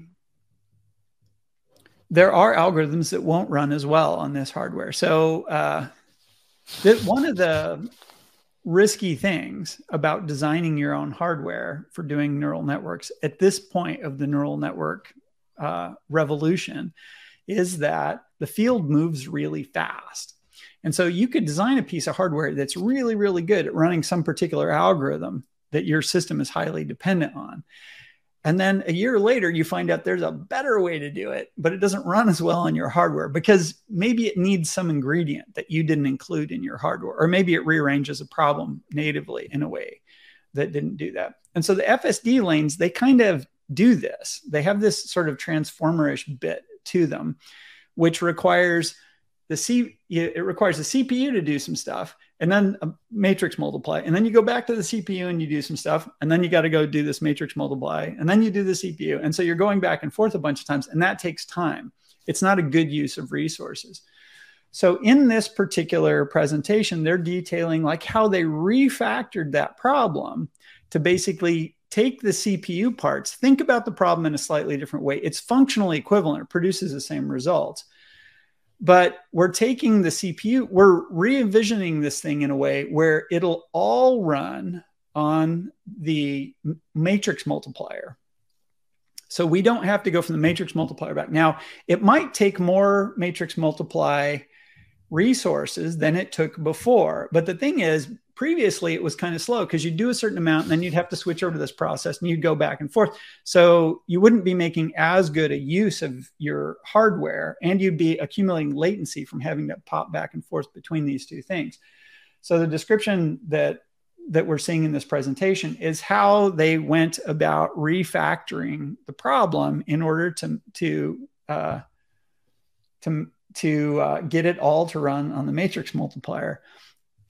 And it's really clever. And I wish I could explain it quickly in a video, but this is going to get really long and become very not understandable if I try to get into it. But the thing is, there are, there are a lot of heuristic operations, things that you want to do in like a conventional program that are difficult to translate into matrix uh, into just brute force matrix math, which is what the trip process is really good at. It's really good at just brute forcing these giant matrices. So it takes a significant amount of cleverness to figure out, well, if I'm going to get the CPU out, like how can I trade? And, and, and just to put it in perspective, um, you know, the matrix multiplier is like 10,000 times faster than the CPU in terms of operations. Like it's just extraordinarily faster. So the thing is, even if you take something that the CPU would have taken, say, you know, a thousand cycles to do. And now it takes you 10,000 cycles or 100,000 cycles. Like initially, that sounds like that's a loss. But the thing is, you're now running it on a piece of hardware that's got like 10,000 times as much performance. So even if you take a 100x hit on your efficiency, you still come out way ahead because you're running on something that's 10,000 times faster. And essentially what they did was they they they they refactored this algorithm to do essentially that trick. They did some things that that normally you wouldn't think of like this is a good way to do this algorithm, except for the fact that it allows the entire algorithm to run on the part of the processor which is the fastest which is just like literally four orders of magnitude faster than the part you would have had to use otherwise. So, incidentally, this is the kind of thing that if you're making hardware for, right? If you're doing the next generation version of the chip, you're like, yeah, you know, it would have been nice to not have to jump through all those hoops in order to get this to run really fast. Now, this is a very clever optimization, but it takes a significant amount of engineering effort in order to get it to do that, right? And it's maybe less efficient in certain respects than you might want. So ideally, your hardware would just be able to do this. So, you know, it, it's conceivable that one of the reasons we haven't seen hardware 4 yet is because is because late in the development of hardware 4 they realized they were going to want to do this or do something like this. And they're like oh we got to add that back in. So you go back to the drawing board and you add the hardware to support this new thing. Like i said there's a certain amount of risk in designing highly optimized and the trip processor is highly optimized for doing these kinds of neural networks. That if you get an algorithm that doesn't quite fit you're just completely like you just can't run that algorithm. Or you have to do this thing where you jump through a lot of hoops to get to map it onto your hardware. So they're cleverly jumping through some hoops here and they're getting some good results out of it. But ideally you would want to not have to do that. You would want to add in the little bit to the hardware that basically smooths over this operation that you didn't think of when you built this a few years ago because nobody was doing this kind of thing say. Mm-hmm. so I don't know that's what's going on here. Like, I don't know that they're adding this stuff to hardware 4. I'm just using this as an illustration mm-hmm. of the trade off between getting your hardware sooner versus waiting a little longer so that more of the research results and more experience with the stuff you've done so far can be included in the design of your new chip, your new sensor suite, whatever. Got it. Makes sense. Okay. Um, yeah. So this is kind of a listed description of stuff that they did to do this particular conversion. Let's see if I can explain this.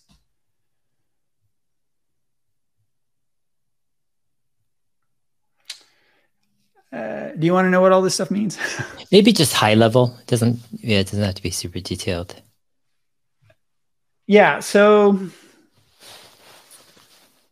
they had to come so softmax free attention uh, so uh, transformers, which is the neural network architecture that they wanted to use in this because it's really good at GPTs, it has a subsystem in it called attention, which is where diff- different to- when the neural network is evaluating sequence, one of the things that it does is it figures out when it it it, it does the seq it it it you have a sequence that gets loaded in, which is maybe a hundred tokens or a thousand tokens and it proceeds through multiple steps of this transformer to the output until it gets transformed into the final version. At each stage, the, this, the subsequent interpretation of the token in that particular slot has a dependency on the other tokens and where they, based on their position and their meanings and that kind of stuff. That mechanism is called attention. Attention uses uh, it uses softmax, and softmax is basically this um, it's this uh, this way of describing a set of possibilities uh, of categorical possibilities. Like say there's 100 possibilities. I want to assign a probability to each one of those and then weigh them all together. Um, the reason that you have to do this kind of convoluted thing is uh, for you can't just pick one of the outputs. You have to sort of have this smooth transition between the different choices because when you train a neural network it has to be uh, it has to be a continuous function that you can do back propagation through that has that has smooth gradients. So instead of you can't do uh, these like total nonlinear, not non-reversible operations. So softmax is kind of a way of making a choice between a bunch of things and doing it in a smooth way, where all of the input choices have probabilities. Okay, so softmax is kind of a, not a uh, it's not a good fit for the hardware that they're running on. The softmax part of this needs to run on the CPU. So this is one of those things where they had to run on the CPU before the softmax. So instead, what they did was they devised a different way of doing attention, which is like, as I mentioned, it's a it's a critical capability of transformers. In fact, it's kind of the most important uh, component of what transformers bring to the overall neural networking thing. And they came up with a way to do it without softmax. Should I do that for all the rest of these? no, actually, well, let's let's just uh, we'll, we'll just breeze through this. yeah. yeah. I mean, this stuff is super fun to talk about, but I don't Yeah, want this yeah, video to turn into three hours that only like three of people in the audience are going to yeah. enjoy. Um, but yeah, so they had a looping construct. They got rid of that. So because you don't want to do looping, you want to do these bulk, uh, one big matrix to another big matrix. You don't want to iterate through a loop where you have to make a Mhm. bunch of choices going like that's an inefficient use. And then tiling and ballot match is another, you know, uh, it's another process that you can use for uh, for converting something that's kind of sequential into something that can be handled in a batch mode. So then these other categories, improving int8 accuracy. So uh, the trip processor and the matrices that the FSD hardware does, they're all all of the weights and the core multiply operations, they're all done in an 8-bit format. So 8-bit is a very small uh, number. Oh, It's a byte, and it's the smallest kind of digital representation of a number, which is commonly used. Uh, the great thing about it is it's only eight bits. So multiplying two numbers, adding two numbers in eight bits, it- you can do it really fast. It takes very little hardware. It takes very little power. The trip processor is basically designed to do all of its heavy lifting in- in eight bits. Now, eight bits kind of has a problem in that there's only 256 values you can get out of it. So if you do lots of sequential operations in the 8-bit domain, you have to keep an eye on the intermediate products to make sure they don't underflow. Like you don't get any mathematical results that exceed 255, and you don't get any that go negative or go below zero. Uh, or if you're going from you know plus uh, 128 to minus 127, that's another sort of that that's the uh, the signed integer thing. This is yeah, so this is a signed in a anyway. So if you if you work in a higher precision format 16 bits 32 bits or something like that you don't have to spend as much time checking your intermediate products. But the thing is the the computation that is necessary to perform those operations at the hardware level is that is very substantially more energy intensive and it takes a lot more silicon real estate to build that hardware. So what tesla decided to do and this is absolutely the right decision is when they build a neural network and they train it and they get it working they go through they take that neural network before they put it in a form that runs on the car and they go through a process called quantization which is basically where you change the algorithm and the intermediates in a way that you can run it on a using smaller representations so when they trained it they might have trained it using 32-bit or 16-bit representations but then when they get done they run they do this optimization pass which is called quantization that makes it so the whole thing can run it in 8 in 8-bit representations. Uh, it turns out that this works great for neural networks. Like uh, you in, uh, 8-bit integers are plenty for uh, for doing um, inference on on neural networks it's not a good format for doing training in generally. Dojo is going to have a, we know they have an, uh, a CFP8 format, which is kind of a hybrid where um, it's better for training.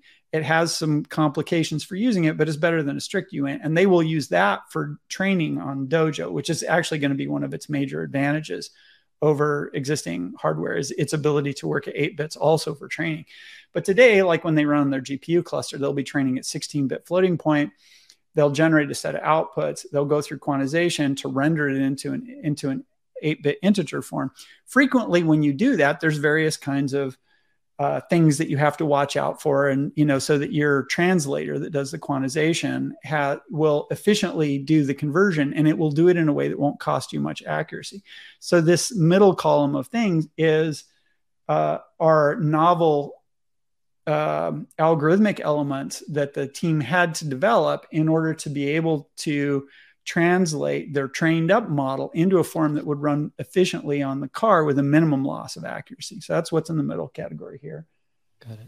And, and then the stuff on the right, this is basically um, uh, sort of pretty conventional compiler optimization stuff where you you uh, you know I've got a piece of code I want to turn it into a binary that runs really fast and uh, there are various kinds of optimizations that I can do when at when I do that translation where I look for redundancies and I remove them or I look for ways that the code could map better onto the hardware and the software automatically figures that out and refactors the code to get it running. So this is cl- more classical sort of optimization stuff. So they're doing all kinds of stuff on on here.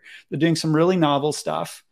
uh, to uh, you know to map the problem on onto the domain of the hardware they have they're doing stuff that basically deals with the limitations of the hardware specifically that they've got this improving int 8 actually and then they're doing some advanced but conventional uh, compiler optimization type stuff that's this third category and then he shows the like what they got at the end of it uh, 70, 75 million parameters 9.6 millisecond latency 8 watt power so is that the yeah so that's just a metric for like what they were able to achieve.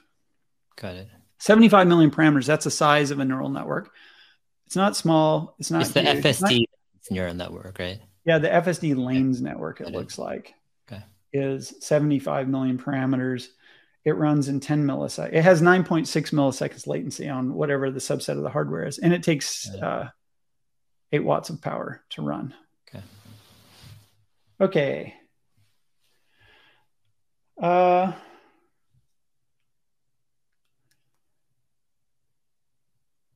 yeah. So, you know, what's a good explanation for this stuff?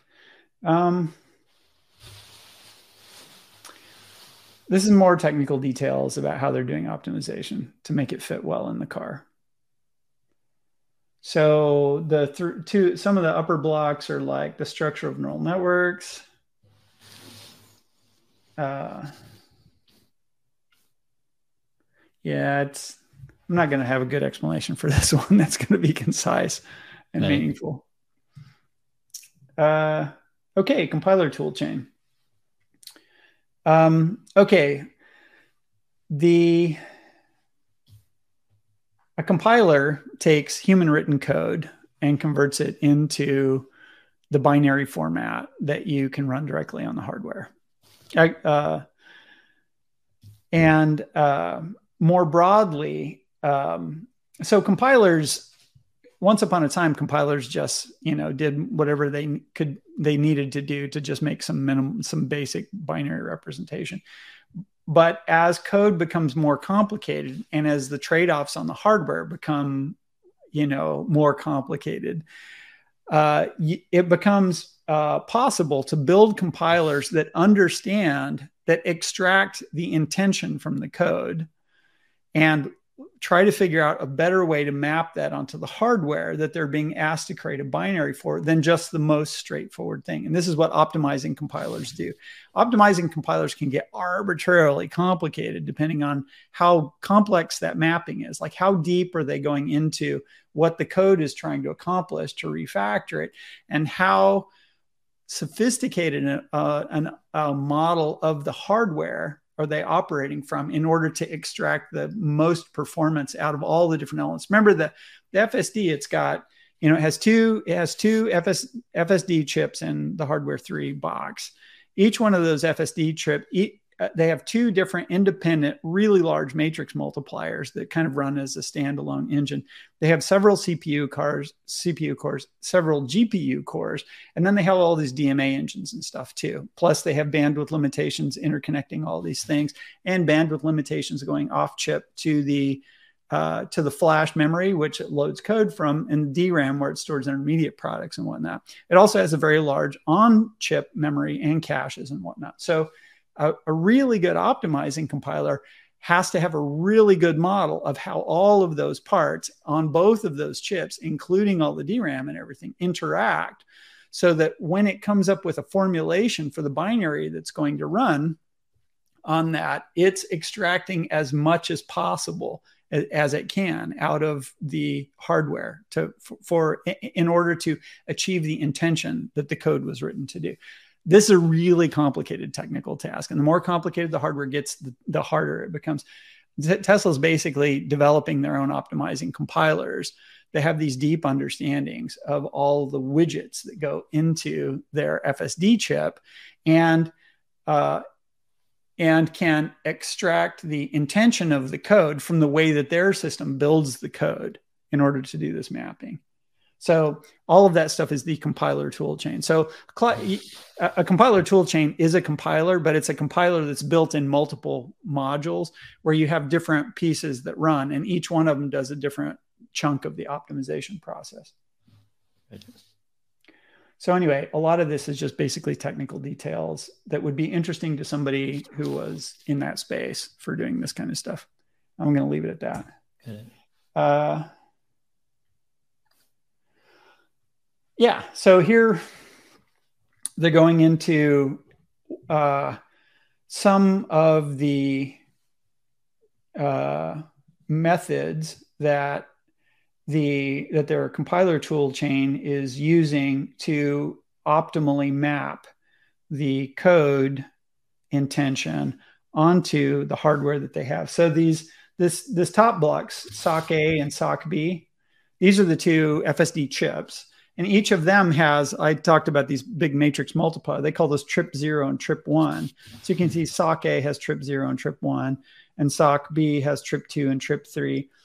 Uh, and then SoC A also has a GP, GPU, CPUs, right? And the, the this is basically a profiler graph. A profiler graph basically shows you when your code is running, um, what resources is it using and how is it using them and how long does it take? So they're basically drawing some graphs right here that show when they run, uh, when they run a, you know, when FSD is running on this, uh, like how much how are they scheduling mm-hmm. the subsets of the of the FSD code to run them on the different elements that are going on. So you can see that on the right here, they've color coded occupancy network, lanes network, moving objects network, traffic controls and road sign network, path planning network. So these are five different major subsets of of the uh, neural networks that are running on the car. And I think uh, yeah, so the color it's, coding. It's interesting yeah. they're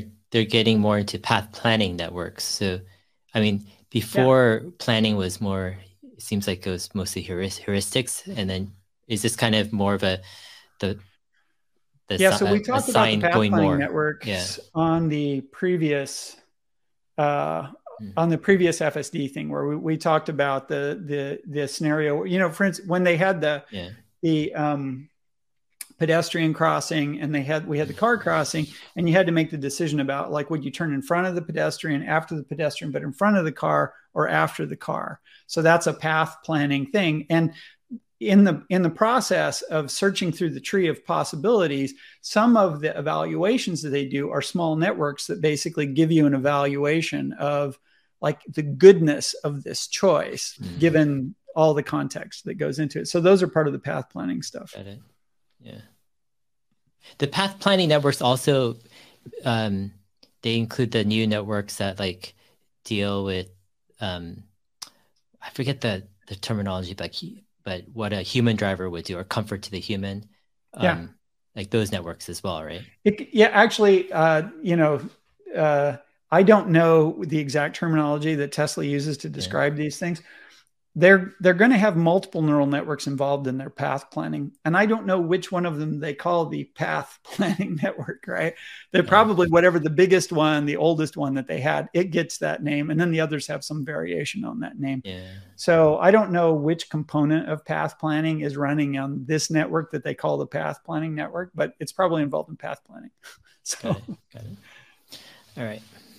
Uh, anyway so what we're what they're we're seeing on this graph is is uh, is essentially they're they're showing us how they've taken this neural network or this set of neural networks. And I think I asked somebody and they said there were a 100 or maybe I heard someplace that there were roughly a 100 things that get scheduled on onto the thing. They break it up into into chunks and they run it on the and they run it on the hardware and they partition it across the hardware in a way that makes optimal, you know, where you want to keep your hardware as busy as possible because you want to make good use of it. Uh, and that requires you to like put the data in the right place, be running things on the processor that are a good match to it because they have GPUs and they have CPUs, and then they have the trips. And the trips, like anything you can run on them, they run really, really fast because they're the lion's share. They're way over 99% of all the compute is in the trips. Uh, but the GPUs are useful and the CPUs are useful, and they can do some stuff that you can't do on the trips. So a lot of processes, like you can see the moving objects network here, these uh, it's blue. You can see it's got chunks that run on the trips, where you know DMA in is where you they you know they bring in the data. Compute is the tri- is the is the multiplier actually doing those operations and whatnot, and then DMA out is where the results come out of that trip and they get written back to memory. And then you can see after the DMA out, you can see that the CPU does a bunch of operations in blue, or the GPU does a bunch of operations, and then there's some CPU operations at the end. So they've okay. they've basically taken this network and they've broken it up into uh, into some parts that run on the multipliers, the trips, some parts that run on the GPU, some that run on the CPU. And apparently the flow is first we we toss the heavy lifting into the trip, right? And trip zero, and we've broken the problem up. So some of it runs on trip zero and some runs on trip one. And then as we get the output products, those outputs go to the GPU and the GPUs do the part that the trips can't do. And then the CPUs do the do the final thing and probably do the mapping into the into the set of parameters that are used by the heuristics, or they might be doing the heuristic work itself that contributes to um, basically making the decisions for how to control the vehicle. And similarly for the other things, the occupancy networks, you see the same thing in the with the orange kind of waterfall Mm-hmm. And, w- and we can also see that you can kind of see how they break up these two things between the two between the two SoCs. So there's the two FSD chips, SoC A and SoC B, and so you can see that like occupancy networks, uh, and let's see what the moving objects network, which is the blue stuff, it may it it entirely runs on SOC A. Um, but you've got some stuff like the occupancy network, it runs some on SOC A and some of it runs on SOC B.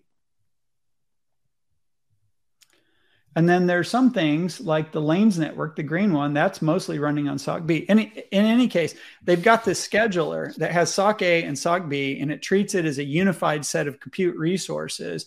And then it figures out how to how to take what it's trying to do, like all of these different neural network tasks, and then distribute it optimally across the hardware that is available inside the car so you get the results as quickly as possible with the least power and the least you know sort of latency and and so forth. Um, once again, this is fascinating to people who work on this stuff, even though it probably to most of the, the audience that's watching us is going to just seem like a lot of like noisy detail. Mm. But uh, they're they're demonstrating a level of maturity in this in the product and in in FSD by showing us the class of problems which are currently like on the tip of of you know things that they're that they're uh, finding challenging and interesting to work on that are making significant contributions to the project right now. Okay. Okay. This is a. Uh, I thought this was pretty funny. they showed this picture, yeah. which is just basically, I don't know, it's like a hundred thousand node, you know, graph that they randomly mapped into three space or whatnot. And I think the point of this is just like, hey, the stuff we're doing is really complicated. Like when you try to make a visualization of it, it's just noise. it's kind of silly. Um, okay. This is auto labeling. Um, so uh, I think what we wa- get walked through on auto labeling here is so they they've got a set of auto labeling does a, a, a, bunch of stuff, right? It's a complicated process because they take these clips from the car and they have to go into this machine that uh, sort of pre-digests them by running back and forth over all the video and correlating the video from all the different cameras together. And because it's trying to build a ground truth. And then once it constructs a ground truth, it wants to take that ground truth and use it to label all of that video that went into it. Then it's also got bits and pieces that are going to be, you know, human interfaces so that operators can see what's going on, debug it, figure out when something, you know, review the output product and make sure that it makes sense and all that kind of stuff. So how to provide supervision from over a million intersections. Okay, so supervision is uh, the neural networks almost all the neural network training that Tesla does, the, the large bulk of it is supervised training. In supervised training, you have a neural network, which is a box that's going to go into your system, and you have decided this is the kind of input I'm going to give it, and this is the kind of output I want to have come out of it. And the way you train it is you take lots of examples of inputs and the correct output, the output that you want, and you use that to train the network. You give it you give it inputs and it the neural network it, as it's being trained, it'll it'll it'll guess what the output is based on what it knows so far and then you compare that to the output you want it to produce and you provide an error signal that goes back through the neural network and it adjusts all the little weights. So you do this a lot of times. You do this for all of your training samples. And that's how you train up a network. So this question here, how to how to provide supervision, is basically um, how do we uh, we have a million intersections that that are um, that we have a lot of data on that uh, that our fleet has gathered. So how do we how do we use the auto labeler to use that to create the labels, the training data that we need? That's what this phrase means. And that's what we're going to get walked through here. Got it. How are you holding up? You need a break? good, good. Actually, no, I'm holding up actually pretty good. Yeah. Okay. Do you need a break or you okay? No, I'm good. Okay, but okay. I don't, you know, what, what know at what point my audience is going to nod off. Like this stuff is super exciting to me. So yeah, no, this is actually this is you're getting into some good stuff here. So yeah, people watching can always pause, come back. yeah, they can take a bathroom yeah, break. yeah. Okay. So, uh, so this is an interesting question. So now the auto labeler, it does all kinds of stuff. Like this is not the only thing the auto labeler does. So the, in this uh, talk, we're getting walked through just like you know how you know intersections are a thing. Um, they're a complicated problem that we're dealing with right now. We have this language of lanes thing. We have these other things going on. You know we have a vision on top of the language of lanes we have the vision network that has to that has to look at an intersection try to understand what's going on. So in order to train all of these neural networks we need lots of good ground truth. We need lots of training data. And the auto labeler's job is to basically take the raw input that you get back all of these vid- these eight camera video clips that come from the car and turn it into ground truth and turn that ground truth into labels you can use for training neural networks. So um, okay so on this slide we're uh, we're getting uh, you know he's four slices in time 2018 2019 2020 and 2021 how were they generating supervision? So like back in 2018 um, uh, they were working in image space which is mean they didn't have 3d they were all of their labels were in the camera's field of view right? So he's telling us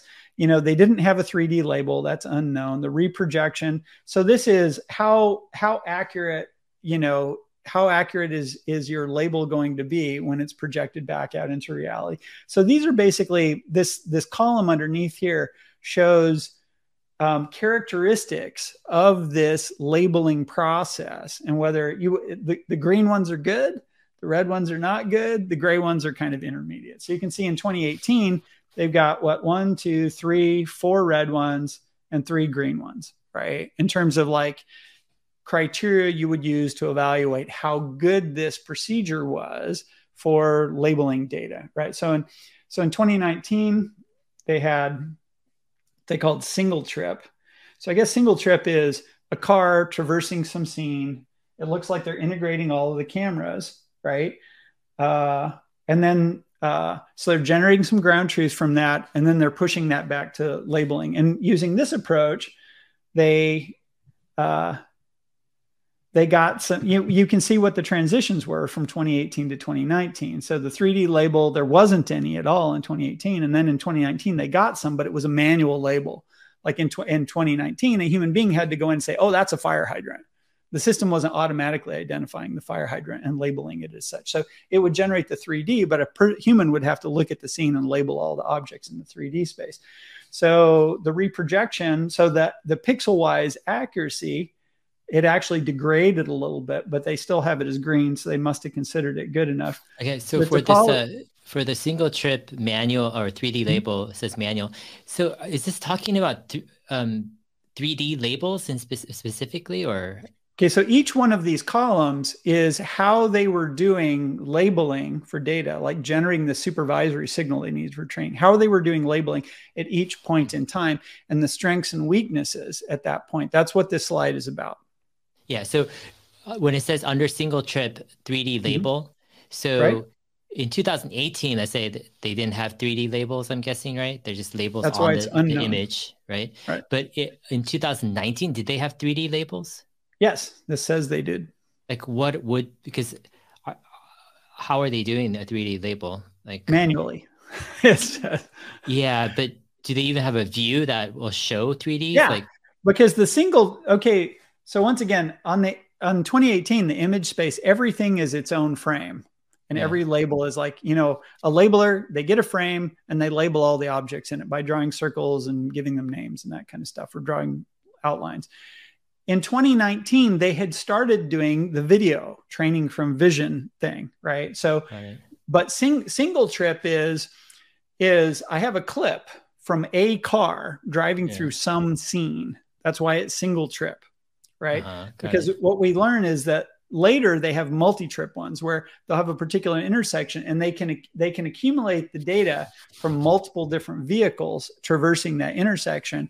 And each vehicle makes the ground truth of that intersection which they save from trip to trip better and better and better.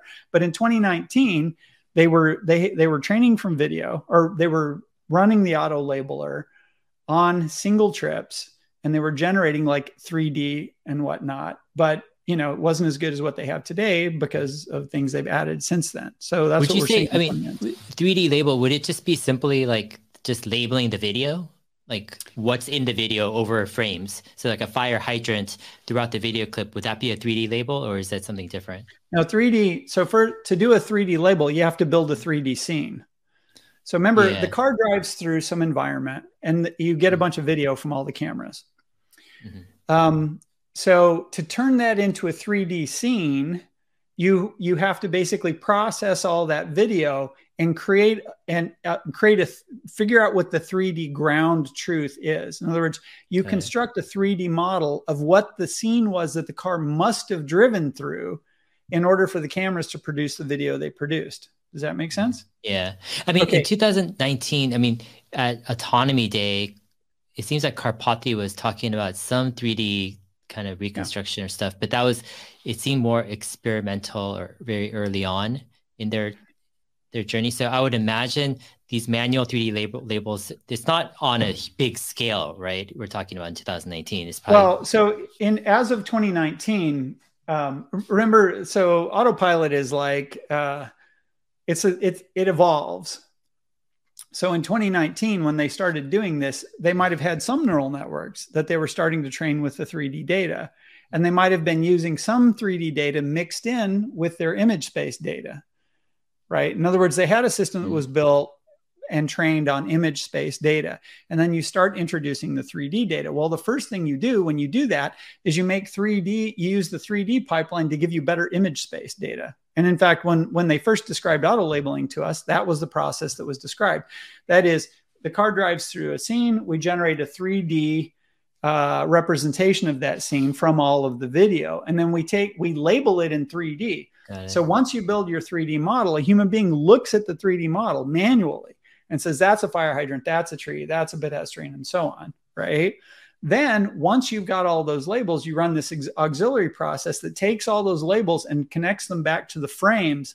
Like, for instance, you got a fire hydrant. Each camera that, that saw the fire hydrant at some point in the progression of the vehicle through the frame, it gets a label for fire hydrant where for the portions of the pixels that map onto the fire hydrant. So the human labeler only has to label the fire hydrant once, yeah. and that gets pushed back to all of the frames that saw that fire hydrant. You only do one label. So it's a big advantage over the image space where a human has to draw every outline in every frame. Um, Got it. But the thing is, at that point in time, you're probably pushing that back to your images and you're still using the image space data to train your neural network, right? Because that's what you've been doing. So that's the quickest way to get this on board. But as you get more and more 3D data, and later when you go to BevNet, so you have a top down view that you also want, now those 3D labels are also useful because they are supervision for the BevNet training. Got it. Okay. So let's talk about this 2020 top view, I guess the BevNet view.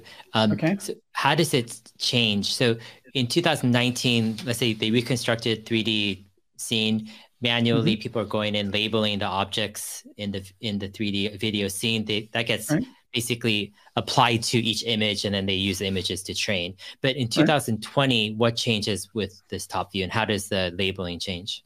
Well, so in 2020, what I'm getting from this is this is when they're starting to use ba- the bird's eye view, the top down yeah. view. So that starts being an output that the neural networks in the car are trained to produce.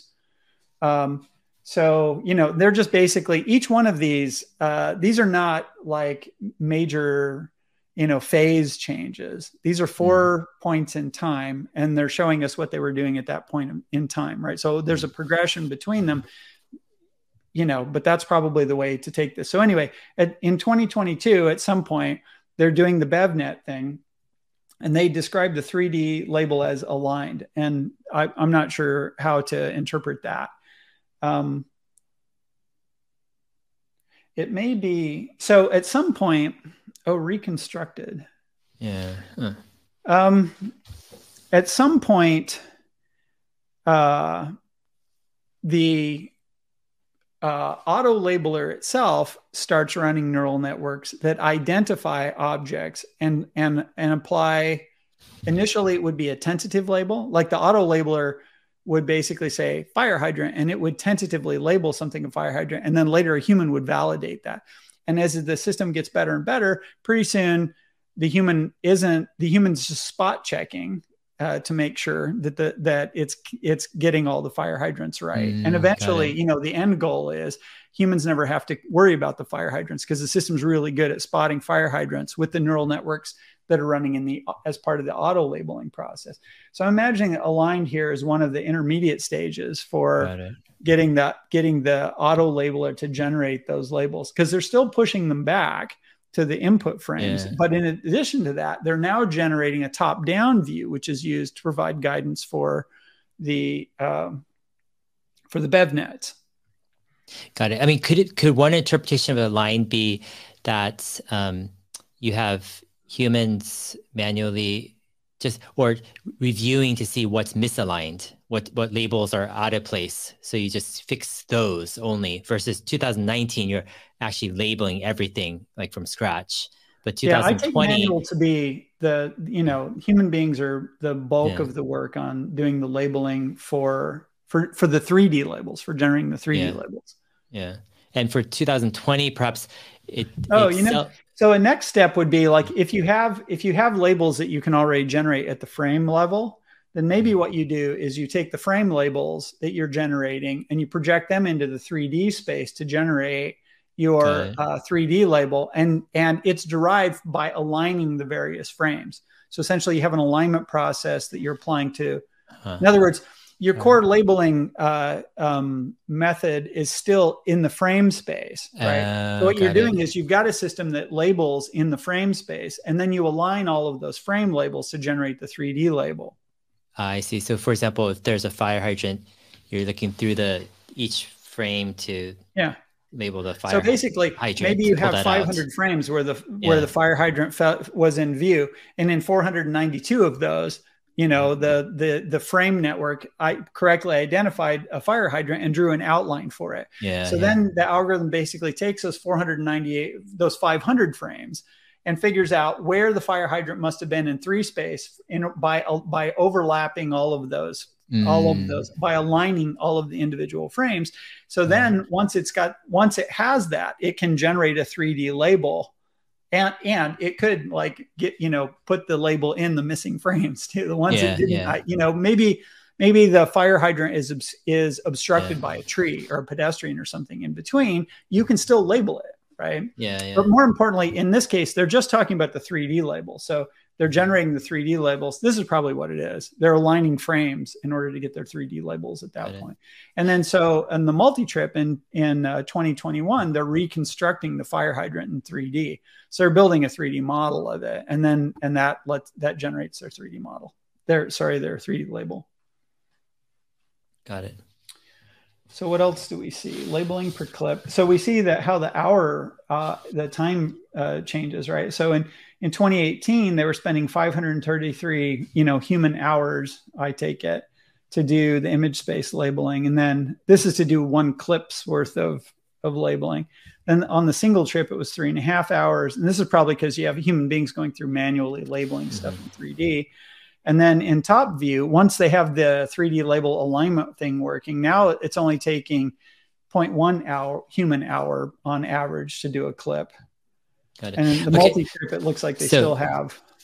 So for multi-trip 2021 reconstructed, so what I'm getting is they reconstruct a 3D scene um, from the video input, and from that 3D reconstructed scene, that's where they get they'll pull the 3D labels or identify all the 3D objects in that reconstructed scene. I'm guessing, and then from that, you back propagate it to label all the video. Well, this is, is once again that column that you're reading out of is just 3D label. I think it's yeah. just basically saying where does the 3D label come from. Yeah. So, uh, you know, in 2020, the 3D label was being generated by aligning the labels in the frames that that contribute to that section of the 3D uh, volume. And in 2021, now they have multiple trips. So, in addition to having, you know, the views from one car, you have views from other cars at other times traversing the same intersection. And so they've got even more data, including maybe seeing the fire hydrant from various other angles than just the ones from the one car. And so now, now what they can try to do is they can try to build a 3D model in their representation of the fire hydrant. Got it. So would you say, at least with this auto labeling kind of snapshot, that they're doing a lot of most of their 3D or auto labeling with multi-trip type of situations where they yeah. have more than one clip on of a I think they're doing all place. of it with multi-trip now, right? Interesting. Is like okay. what they're telling us. So if if they only have like one clip of of a place, they're not doing really auto labeling or 3D auto labeling from that. Uh, you know, what places are they only going to have one what what place in the world is there where they took a clip and only one Tesla ever drove through? right? Like it could if, be. the thing is, like, if it's in your neighborhood and you're the only guy in town with a Tesla, yeah. you've probably driven through the intersection more than once, right? right. So, uh, like, it doesn't have to be other people's cars; That's it true. be your car yeah, multiple yeah. times. Yeah, yeah. That's it's I, there probably are places where I mean, there's no question there's going to be sparsity of data yeah. You know, there are going to be places where they don't have a lot of data. But the thing is, if they get it, remember the point of this stuff, they're not mm-hmm. trying to build a neural network that memorizes the world by having seen everything. Yeah. What yeah. they're trying to do is build a really large collection of really high quality labeled data. So, you know, so if there are places in the world that only one car has ever been through, you just don't take those. You you pick yeah. the you pick the top i mean million intersections they, they you know you, you take the top million intersections that you have the most data on and maybe the one millionth best one that you have you've got you know 3000 vehicle traversals or something like that which might yeah. be plenty to make a really really good model of the intersection yeah all right makes sense so anyway we could go through all the boxes in this, but I'll leave it to the viewers to read through. So just to so the columns are points in time, and they mm. and they basically they have a label for each one that, that roughly describes the procedure they were using. And then the rows 3D label is you know how are they deriving the label in 3D space for all of the objects. Uh, reprojection is probably how accurate if if how accurate do the are the labels when you reapply them back when you project them back into the original image frames so obviously less pixels is better. Apparently seven pixels is kind of so so in 2020 but they're at sub three pixel now. Uh, ah, so topology is probably how they how this is the extraction of the lane interconnect topology right? So you know they in uh, 2018 they had local went to uh, the trajectory but you know because your your knowledge of the tr- of the topology depends on what lanes the vehicle actually took in the one clip because this is single trip right? Um, in the top view now they have unlimited. Oh because you can you know uh, you can combine multiple different i guess they're combining different things in top view. Yeah. They must be they must have some kind of uh, of uh, thing going on there. And then in multi-trip, they're doing reconstruction. So they're reconstructing the entire intersection from all the traversals they have, and then they produce a topology based on that reconstruction. So the labeling clip, this is like how many human hours it takes per clip. Obviously, this has gone way down over time. Compute is like how many computer hours got get used to process each clip. And you know, it went from not needed to one hour up to two hours in 2020, and now it's down to 30 minutes. Scalability. So this is, you know, uh, how much more stuff can you do without having to add more people right so or, or, rather how many how many people do you need to make it go or how many computers that scalability too. And then the bottom one is engineering effort. And the engineering effort is one where we've seen like the engineering effort has gone up over time. So we can see why engineers are a critical resource even more critical than than ever. Okay that one took a while. Do you think this will that engineering effort will go down eventually for auto labeling? It's. I think the engineering effort get, going higher is probably a function of their ambitiousness. Mm-hmm. Um, so my guess is it probably stays very high until uh, until they feel like auto labeling has gotten about as good as it can reasonably get, and then you know then it then it'll get less development and become more of a straightforward production refinement process. Got it. Five million hours of manual labeling converts it, is it turns into 12 hours on cluster for 10,000 trips. Wow, that's pretty impressive. I didn't notice this the first time around.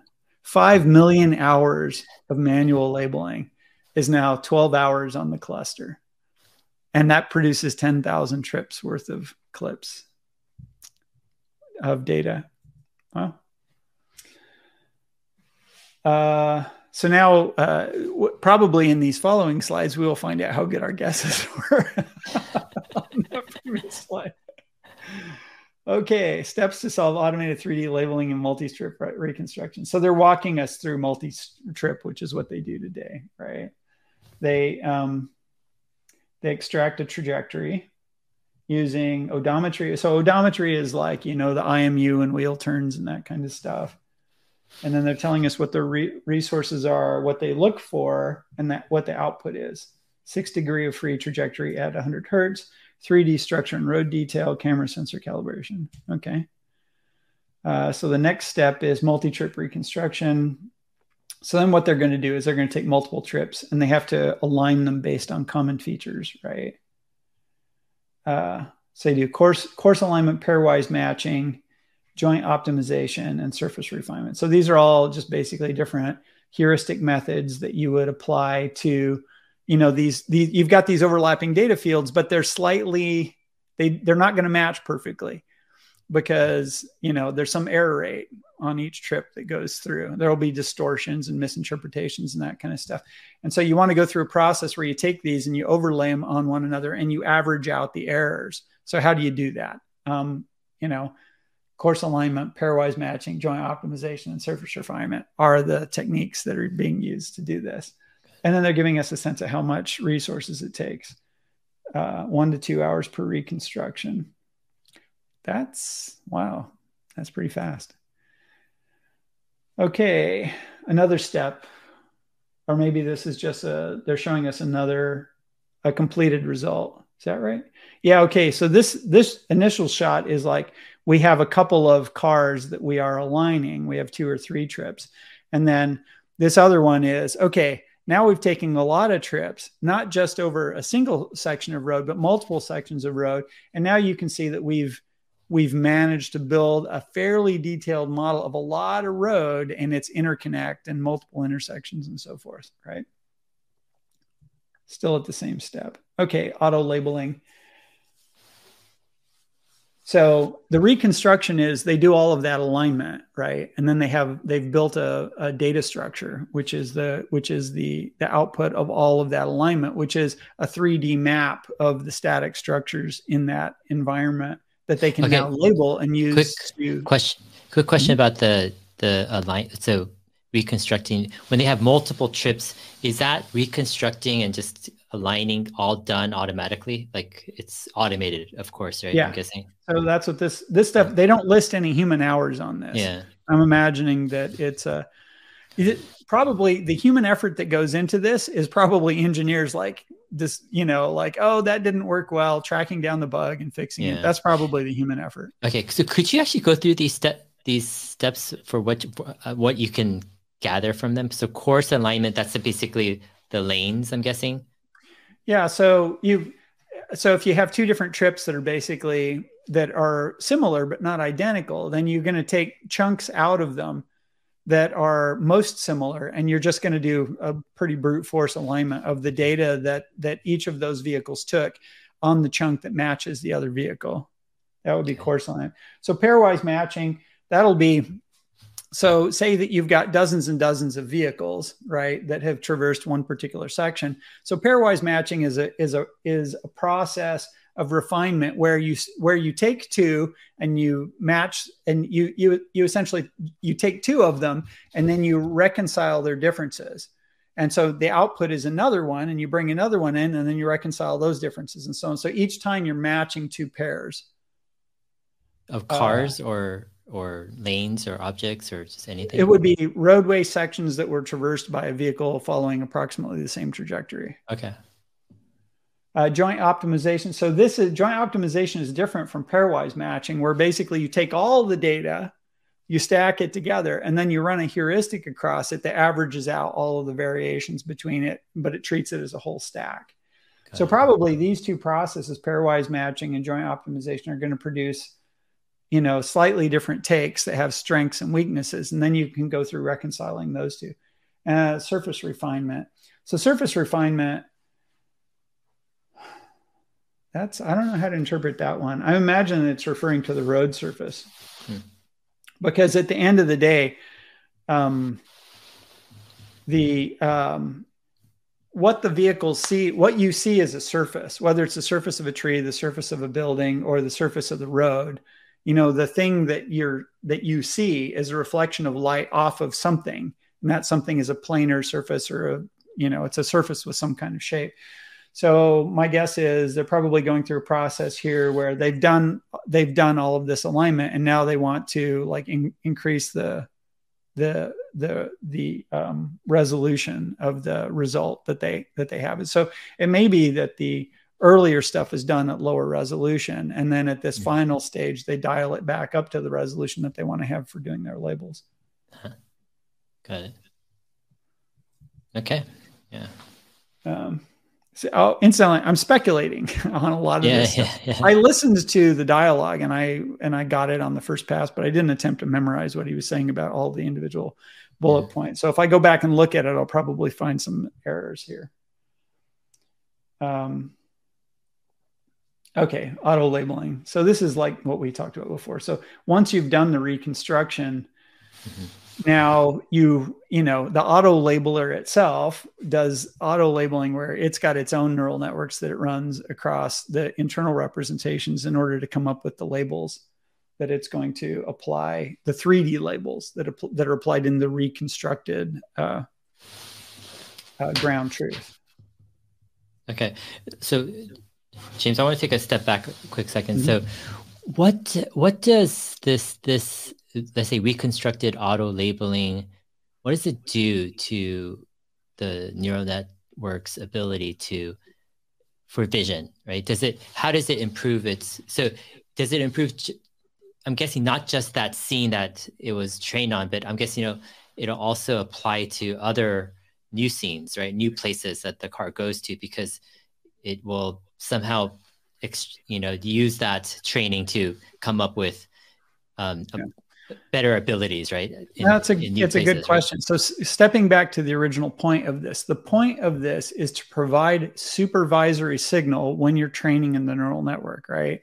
So you want you want it's a, a Karpathy, you know, he comes back and he beats on this thing that like training the training corpus, the data you use to train is uh, your neural networks is a really important component, uh, frequently overlooked. Like you know, architects of these systems, we get really into like the shape of the neural network, the hyperparameters you use for training the neural network, and that kind of stuff. And Karpathy frequently points out the data is really important. You want a large, clean, diverse data set Like you want lots of examples. You want them diverse. You want them to have a, as the as much variety as you encounter in the real world. As much of that as you can. You want to you want to capture.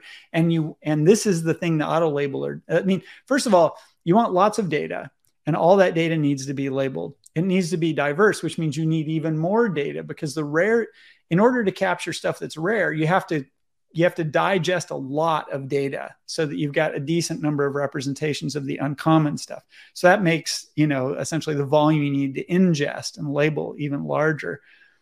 But at the end of it, you need really good labels. Every bad label that you have in your data is going to cost you like a thousand good labels. Like it takes so many properly labeled samples to overcome one improperly labeled sample. So a really important part of this whole process is quality control is knowing like we're gener you know we're we're ingesting an enormous amount of data, we're labeling it. How do we do quality control? You know, so that every single label is as good as it can be. Well, automate it, right? Make it as automated as you can. You want ton you want this torrent of data coming in and you want computers to go back and forth over it using some very consistent very uh, you know reliable well understood process for generating those labels. And then you use those labels directly. So all of this stuff the auto labeler is about automatically labeling data so that you have lots and lots and lots of good clean diverse properly labeled data that you then use to train your neural networks. The more the more your data is is clean and diverse and the more you have the more it is the case that you have plenty of it the better the accuracy of your neural network is going to be when you train it. So what this does is this provides the raw material that the training process needs to do to make the neural network accurate. Okay so basically through the, these reconstructed 3d scenes and auto labeling we get more accurate labels right? Yeah what you then, get you you get the the ultimate is you get more accurate neural networks running in the car because you had accurate labels yeah. on lots of diverse data that was that could be used to train those neural networks exactly. before you put them in the car. Yeah, so the more accurate labels from these 3D reconstructed scenes are being fed into the training of these neural networks to yeah. improve so their accuracy. The auto labeler makes the training corpus. Yeah. The training corpus is a set of data that you use yeah. for training neural networks. And remember, the train training a neural network is I have an input and I have the correct output, the output the neural network should generate. And I have lots and lots and lots of examples of those for every single neural network that I'm going to train. So lots of examples might be like a million. So I have a million or 10 million or 100 million uh, inputs with accurate outputs to go with it. And I'm going to use the combination of that input and that accurate output to train the neural network. Yeah. Right. So I need lots and lots and lots of those. And the, the, uh, the, the, once again, the point of having a lot, there's, yeah. it might be that there's a perfect or really, really good, like 1 million examples you can use to train a neural network. But for some of the things that you want in the training corpus, some of the examples are going to be things that are uncommon in the real world. So the auto labeler is going to train, it's going to generate a lot of labeled data, a lot more than you actually need for the training because the un, the statistically rare things need to be overrepresented in your training corpus.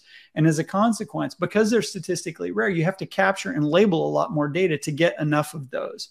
So this is probably one of the reasons like one of the things we learned on on uh, on um, ai day this year was that they throw out they throw away, away a lot of data. They have a 30 petabyte uh, storage cluster that they use for storing all kinds of stuff, and some of that is raw input that goes into the auto labeler. Some of it is the intermediate product, some of it's the final product, and some of it's the training corpus. Well, they don't need to keep all of it. But for instance, you know, uh, you know, my auto labeler might generate um, you know 10,000 for for for each of maybe 10,000 different things that I care about I might have you know many thousands of examples you know or millions of examples that I'm going to use for training but uh, because the the statistical distribution of stuff I want to train on doesn't match the statistical distribution of reality. I need my corner cases, my edge cases need to be overrepresented in my training data so that I do a good job on those. Like the, the training isn't going to work very well on things where you have too few examples. So what happens is that in your training corpus, you need some things that are rare, you need to be overrepresented. And to capture enough examples of those, you have to over capture the other stuff. And what that means is you throw it away. You're not actually going to use it to train. So you toss a lot of that stuff out. The and and over time as they get more, further and further down the curve of needing more and more edge cases and that kind of stuff you know one of the things that's going to happen is that of the data that they that the auto labeler generates they may find themselves using a smaller and smaller proportion of that at, at the end as things go on. You still have to run the auto labeler you still have to generate all of this data. But the thing is the thing the, the things you're looking for might be as they become more rare you know you're you're you know you're fishing more and more fish in order to get fewer and fewer of the you know golden ones or whatever that you need at that Got it. At that point okay. in time. Okay, so for this reconstructing scene, so the input isn't the 3D scene; it's actually just the video clips, right? That the input is a raw data from the car. Yeah. Right. Okay, and then it's not just okay, but it's actually multiple video clips that are feeding into this yep. reconstructed 3D so, scene. Like you get. Each okay. each trip generates a reconstruction, but just of the stuff that that car could see, and then you overlay those multiple things, you know. So this car goes this way, this car goes that mm. way, another mm. car comes this way, another one goes here. Some of them are during the day, some are at night, some are with the sun there, some are with the sun here. The parked cars move, right? And you take all that, you know, each one of those cars produces stuff, and then you do this pairwise thing, groupwise thing, or yeah. whatnot, and you take what each car saw and you distill out the closest approximation to what was real, to the ground of truth. Like, where was that fire hydrant really? This car saw it there, this car saw it there, this other car saw it, came the other way, and it saw it hit this place, and so on. And so, the more times you see it from the more angles, not just the fire hydrants, every single thing there, it gets seen multiple times from multiple different angles. And this reconstruction pulls all of that data together to build the ground truth. Like, mm-hmm. So what Waymo does is Waymo gets a car and they put a bunch of precision instruments on it and they drive down the road and they microscopically mm-hmm. measure what they can see from the road. And then maybe they do it from four or five different angles and they build it. What Tesla does is they run a bunch of cars through the intersect through this road network with different cameras right on them and they produce basically the same data. They use more cars and they use a mm. different process, but they end up making it and they use it a different way. Waymo's using that data to make this HD map that they're going to use when they drive the car. Tesla's not doing that. They're not building an HD map that they're going to use to drive the car. They're building a, they're built they're extracting ground truth so that they can put accurate labels mm-hmm. on all the frames and they can use those to train the neural network. Got so it the output of the auto labeler is training data for the neural networks. Got it. Okay, so um, let me recon- re- reconstruct this scene here. So you have, let's say, 100 clips of, of this one intersection or place um, that gets used to reconstruct a 3D scene. Um, auto labeler basically you know, identifies everything in that scene. Um, and then um, uses that to label each of the clips, everything inside each of the clips right? And then all of that, those hundred clips with their new kind of um, auto labeled, more accurate labels gets fed into the neural nets to tra- yeah. for training. Is that basically and the, the really process? important part of this is because you're generating the 3D ground truth. Yeah. Not only can you label what the cameras see, like you can go back to say, well, this camera on this car at this point in time, it was looking that way, and this was in its field of view, and I can label, you know, pedestrian tree or whatnot because my the 3D model that corresponds to that. Like I've labeled it and I've cross correlated it 100 ways from never. And I'm super confident of every single thing that's in that 3D scene. But I can do another thing. I can look from the top down. Mm-hmm. Now, I can look from a position that no car ever saw. And I could say, well, what would it look like if I was looking down? Right. And I use that for the BEV nets because the BEV nets, they have to make a prediction that no car ever actually sees right? Got so it. a big part of building the 3D model is not just labeling the clips that go in, it's it's being able to label novel points of view that couldn't have been seen. Uh, you know, from from that angle. I mean, you can also do stuff with yeah. obstructions and whatnot. Like you, uh, you know, uh, you're driving you're driving uh, down a road and there's a median and there's some stuff on the other side of the median but as you're passing the median you can't see it. You get to the end of the median and you turn the car can see down the road and now it knew what was there. Mm. so now you can go back and you can label all those clips with stuff that the camera couldn't see. Well what's yeah. the use of that? What the use of that is that frequently you might want to infer what's there based on the other stuff that you can see. So for instance was the curb on the other side of this median was it painted red or was it painted yellow? Or did it have a stripe or did it not have a stripe? You might uh, it might be the case that if the neural network is properly trained it can tell that by looking at the opposite curb. Like it can't see the curb that you're asking it to label but it can see the opposite curb but you're not comfortable with applying that label in this data until you actually see it. Well, the car doesn't see it until it turns at the end of the street. Then it can look down the road and it knows what the answer was. But when you do the 3D scene reconstruction and you go back and you label the scenes that the that the that the that the car saw as it was driving along, even though it couldn't see the, that curb that you want to label now, you saw it later right? Mm-hmm. So you can go back in time and label those things because you got it. So that's why the forward, that's why correlating all this stuff together over time matters because all the different angles that you saw at different times and different cards at different times allows you to fill in all of the data. And it's it's frequently the case that that neural networks will do a good job of guessing at stuff that they can't see. Like as a human being, you can be, you know, you're driving along and there's a hedge but you know there's another lane with oncoming traffic on the other side of the hedge. You just know it because of the character you know the context that you're in. Well a neural network if it's only trained on a frame by frame thing it could never guess that there's you know it wouldn't it would never know. But you can train a neural network on a, a, a, larger set of data that knows things that can't be seen by the camera at the instant the camera is taking the picture. And you can still l- label that and the neural network can develop intuition that helps in that whole context yeah. So that just makes everything better. All of the accuracy yeah. elements in that situation improve.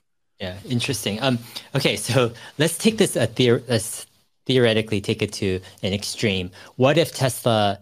It seems like this stuff is pretty much automated, right? So, um, what what if hypothetically, let's remove the constraints of compute. So let's say hypothetically Tesla was able to do, who knows, you know, a billion clips a day or something crazy.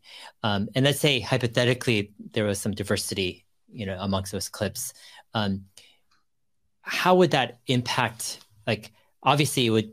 My gut feeling would make, you know, Tesla's perception much more accurate. But is there any way to like, I don't know, um, assess that? Like, is is the main, I guess, limiting factor right now for Tesla in improving vision? Is it a compute issue then? Like, do they have enough data? They're just kind of, you know, they're compute limited where they're not able to run enough, you know, let's say auto labeling that they could to improve the system. It's just a matter of scaling, let's say compute, or are there, is that just one of kind of uh, many other issues I'm guessing to improve perception?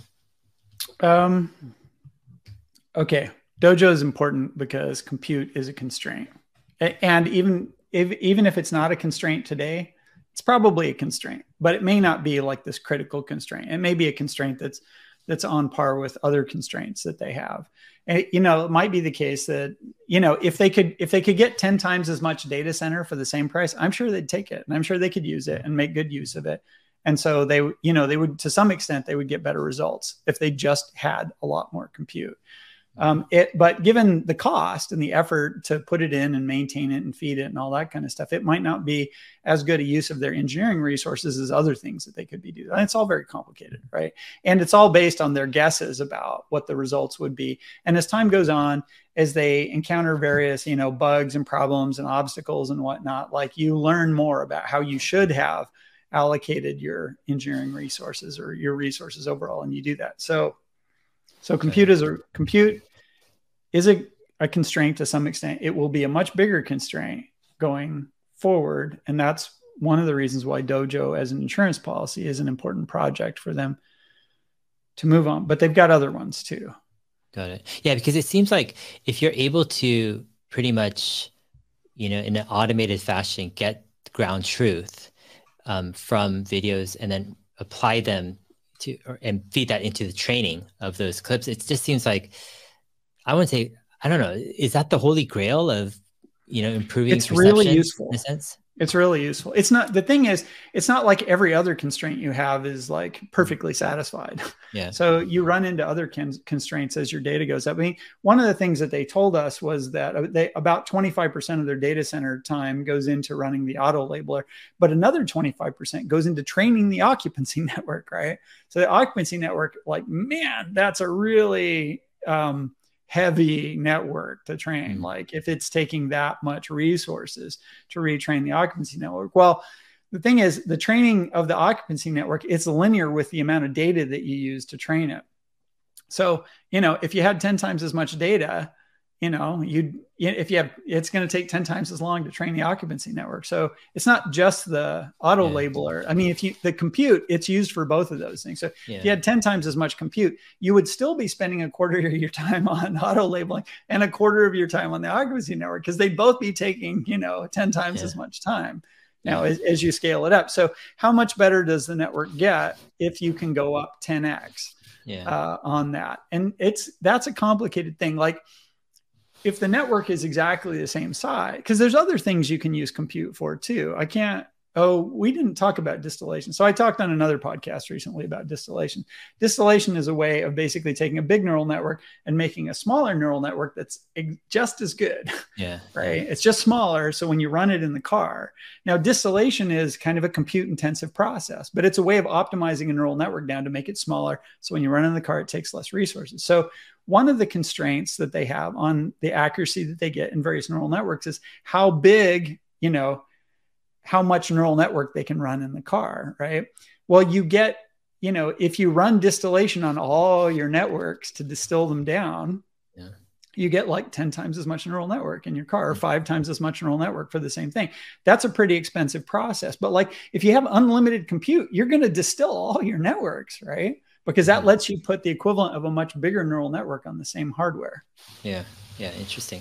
Um, so with this 3D reconstruction auto labeling, it seems like, I mean, it kind of highlights in a way Tesla's data advantage, or it's kind of leveraging it because Tesla has the fleet.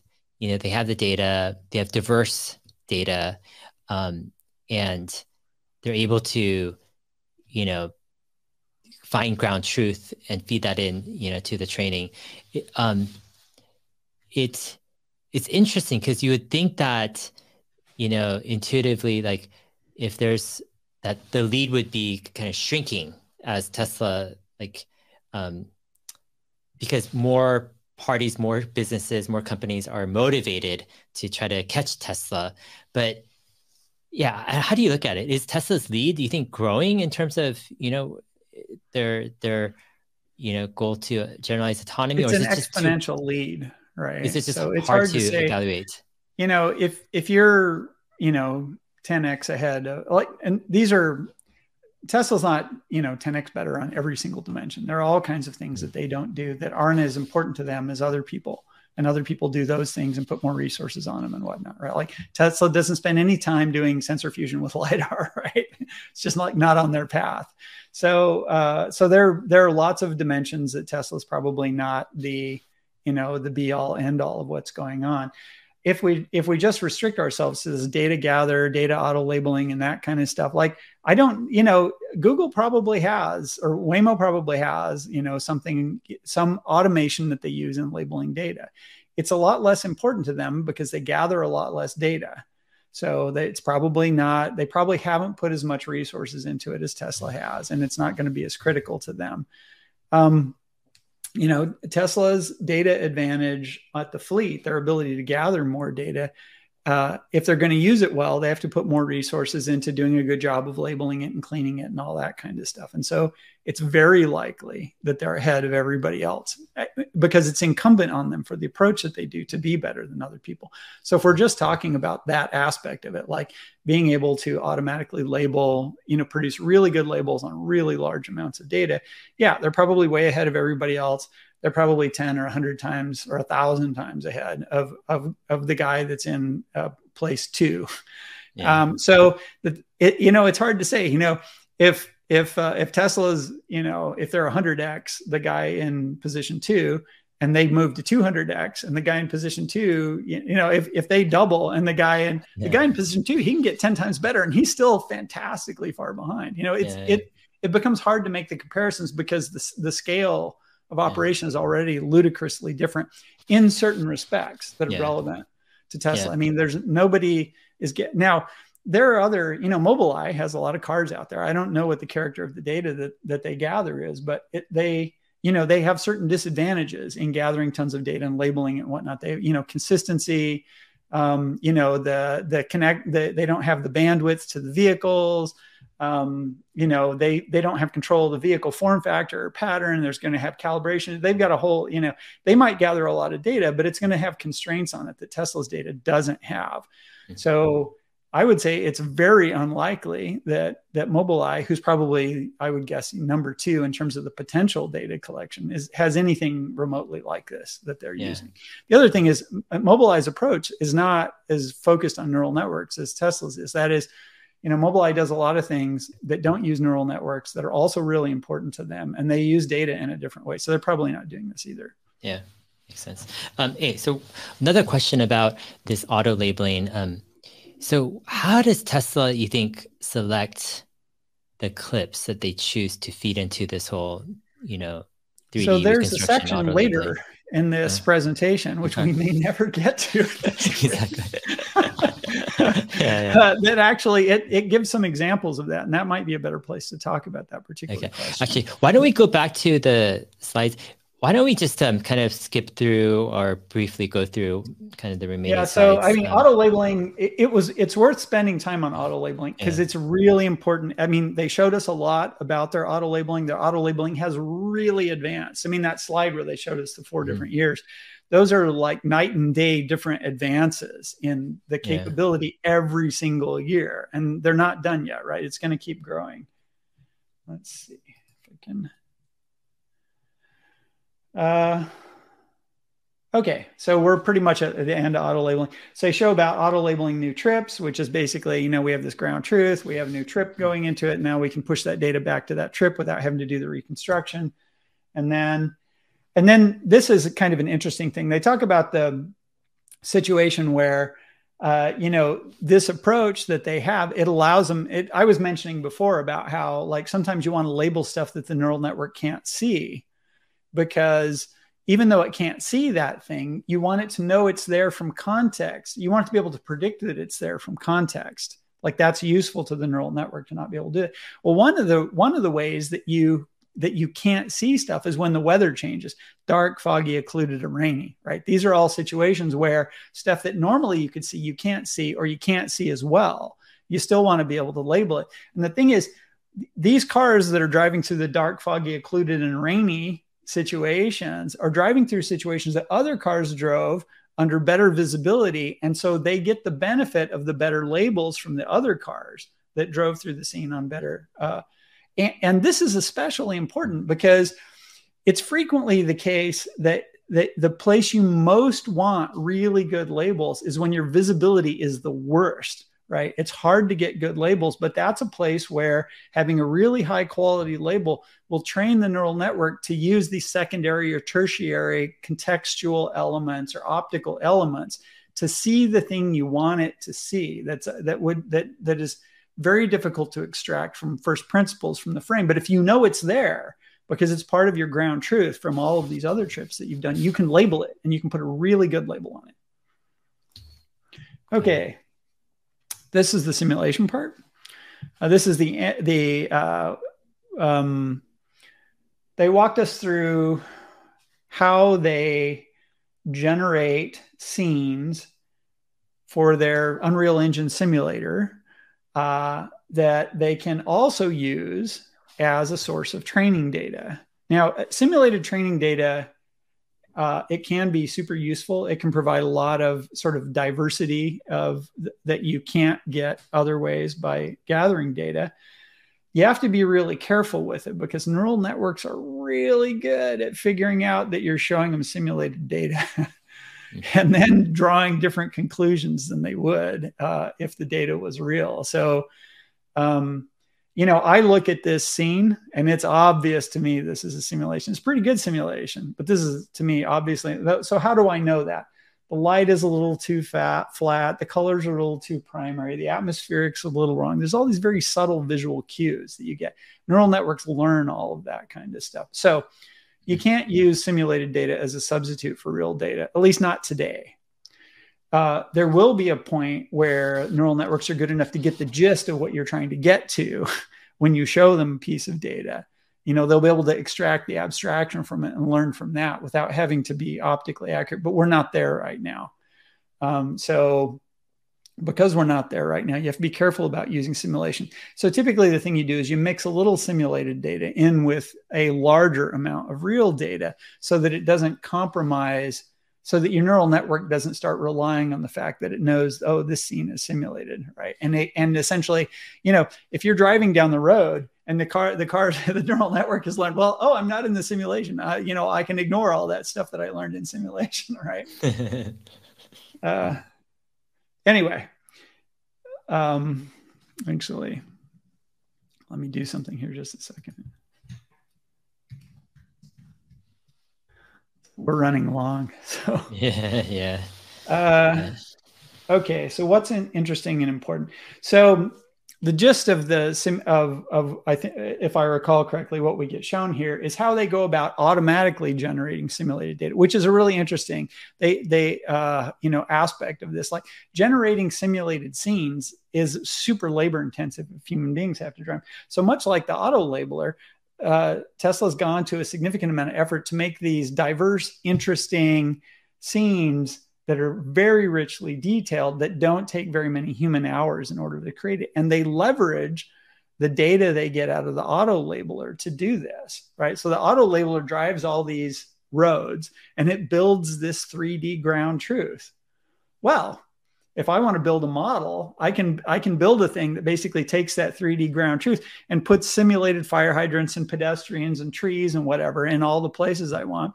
And then if I want to, I can go through and I can vary the, the shrubbery, I can vary the line markings or whatnot in order to add diversity to the set and add um, you know uh, simulated but useful amount of diversity to the training data that I have. And uh, so uh, this is you know this is a this is like where they want to end up. They want to be able to like create these you know rich complex uh, scenes uh, that they can include in their training data. And he's explaining here um, you know we start with these trajectories that vehicles have driven and the ground truth from them. So we have lots of different tra- trajectories.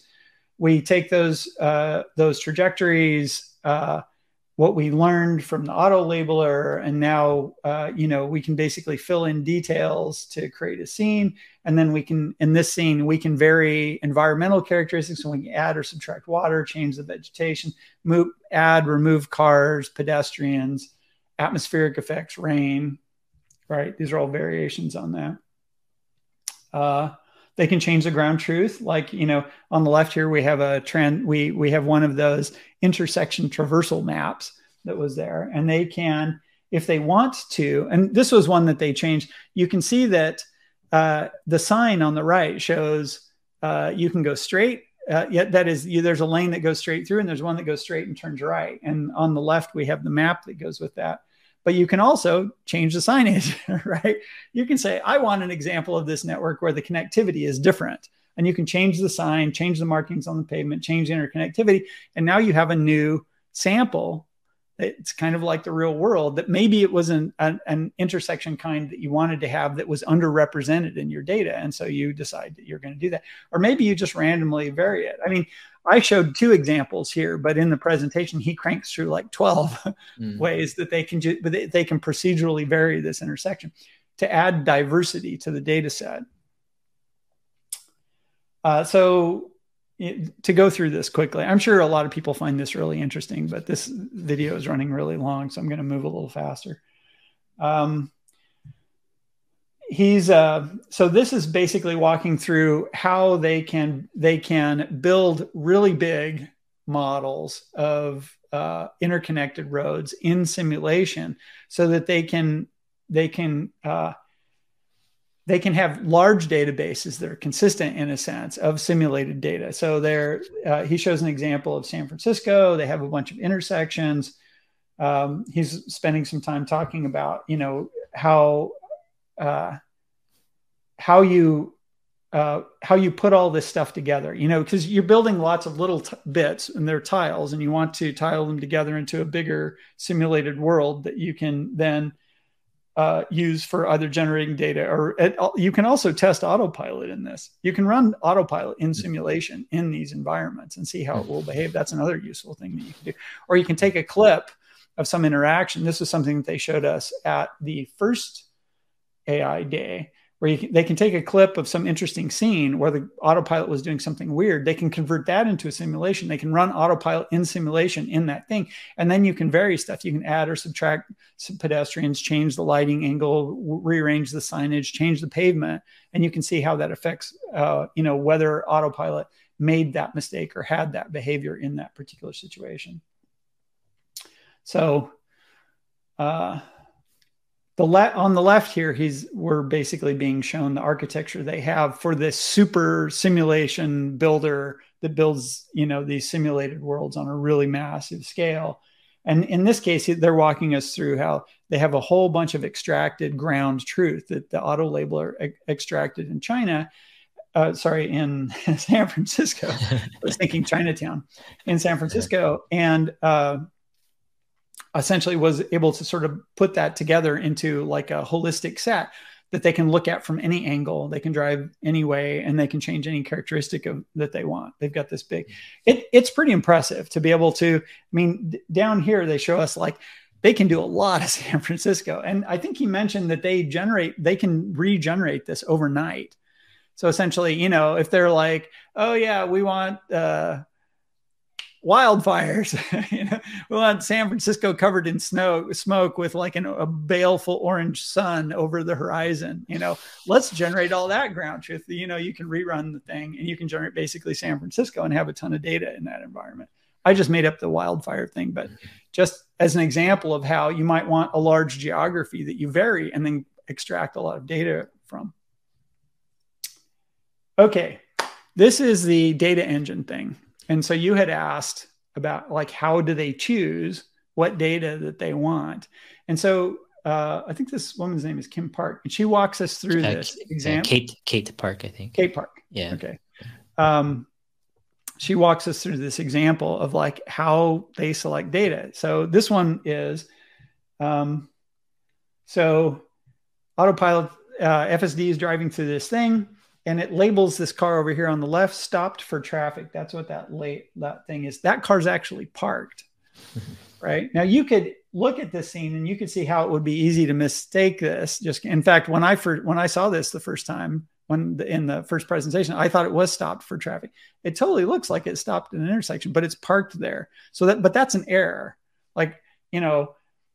Uh, autopilot should look at this thing and know that that's a parked car. So, how do you fix this problem? Well, the data engine has an answer, which is let's go find lots of examples of where uh, autopilot thought the car was parked or thought it was stopped for traffic when it was actually parked. And uh, so you can so you can you can build a trigger where you you know the human team basically looks at this stuff and for instance the way you might do this trigger is say that um, say that the label changes as the car goes through. Like you know fsd is driving through the scene and it labels the car you know parked parked parked or stopped for traffic stopped for traffic stopped for traffic. And at some point it decides it's parked right? So you push a trigger out to the fleet and you say send me examples where you thought that it was stopped for traffic but then later you decided it was parked right So you push that out to the fleet, and then you get a whole bunch of examples back that meet your criteria for your trigger that you sent out there. So then you'd have human beings go through these and curate them to see, you know, first of all, are they were they was it really parked, right? Because occasionally the trigger will misfire, and hmm. sometimes the thing you're looking for is kind of hard to specify in a trigger. So you'll hmm. send a trigger out that over captures, and maybe you capture you know 10 times or 100 times more stuff. And then human beings will walk through that stuff and throw away all the stuff that doesn't actually meet the intent of the trigger. So you'll you'll pull that down. So this is this slide is they're mining the fleet for examples. Uh, they they get 13,900 clips for this right? And i think this line data alone improves the challenge case. Is basically saying we just capture this data, we run it through the auto labeler, it's accurately labeled, we add that to the training set, we retrain the network, problem solved. Right. So that's not the only way they choose to collect data. But I think the data engine is probably a really large portion, probably the lion's share of new data collection is them basically saying, here's a problem that we identified. It's a systematic problem that we have at a high enough frequency that we care about it. It's high on our list of things we want to fix. How can we gather more data to train the network so that it doesn't make this error, so that it's more accurate in this particular situation? You go out to the fleet, you get the examples back, you curate them, you auto label them, you use them for the training data, and then you see if it fixes the problem, right? part of it would be you can rerun example like you can rerun autopilot on these raw this this all of these clips. You can mm-hmm. rerun an auto you know they they have a, a rack, racks and racks of these hardware threes that they use for doing regression testing. So you do regression testing and you add these erroneous clips to the regression test and you see did it fix the problem? And if it does fix a problem then you push it out to the fleet and maybe you have a monitoring tag on that where it keeps an eye on this thing it looks to see if, if you're still getting the erroneous things. And if not, then you say, okay, we solved that one and you move on to the other problem. And, and they probably at any given time have tens or hundreds of these things they're simultaneously working on. They're pulling clips on, you know, to, to build the background, seeing if it fixes the problem, revising, and so on. Uh, they they spend a so data engine perfects network, right? You turn you get you you find the data that you needed to make it better and you add that to the training corpus and then things get better. There incidentally there will also be times when you know when they they went from the the isp processed video input to the photon count video input. So prior to going to the photon count stuff the samples they were getting from the field were all isp post process video and so when they decided that they wanted to go to the photon count stuff they have to recapture all that so they so they have to rebuild their corpus from scratch. So that would be periodically they probably have these foundational changes they want to make where they're just like, oh yeah, you know, we need there's this new thing we need and we need to recapture all of the clips. And for some entities that might be kind of a disaster. For Tesla it's just hard work. Mm-hmm. Right? That because their capture system, their ability to ingest, label, and utilize data because it's constantly growing, their ability to rebuild it, it you know, uh, quickly, it grows and grows also. So they it's probably, easy for them to change their mind. I'm guessing they have to keep track of all of their kind of past. I mean, I mean, what they've captured or what so if they have yeah. to rebuild right their entire video data set, then they want yeah, to I mean, have a diversity of those clips. So they have to. See. yeah, you'll want to maintain yeah. metadata on all the stuff that you ever mm-hmm. did and yeah. why you, you know, what you captured, what was in it, why you did it. Like you can save, even if you decide that you don't want to save all the labeled data on all of those examples, you can save the metadata so that you understand the structure of the corpus that you were using to train your to get to a particular result. So if you want to construct a new corpus that has a similar statistical distribution of phenomena, you know you can do that because even though even if you don't save the data you save the metadata that tells you what was in all these frames. Yeah. Makes sense. Okay. Yeah some more stuff about the data. We've talked about the data engine before yeah. so do you have any questions on this stuff that no it, i mean data engine it makes it's pretty pretty simple or straightforward.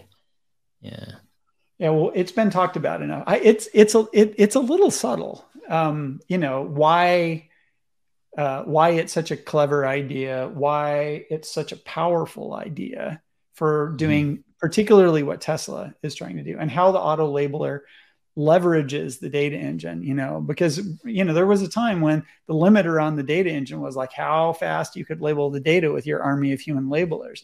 And the auto labeler basically totally levels up that entire capability. Yeah. So, to the extent that it does that, the data engine becomes more powerful because, you know, yeah. this yeah. this thing back here, like I kept thinking I misread this. Where is this here?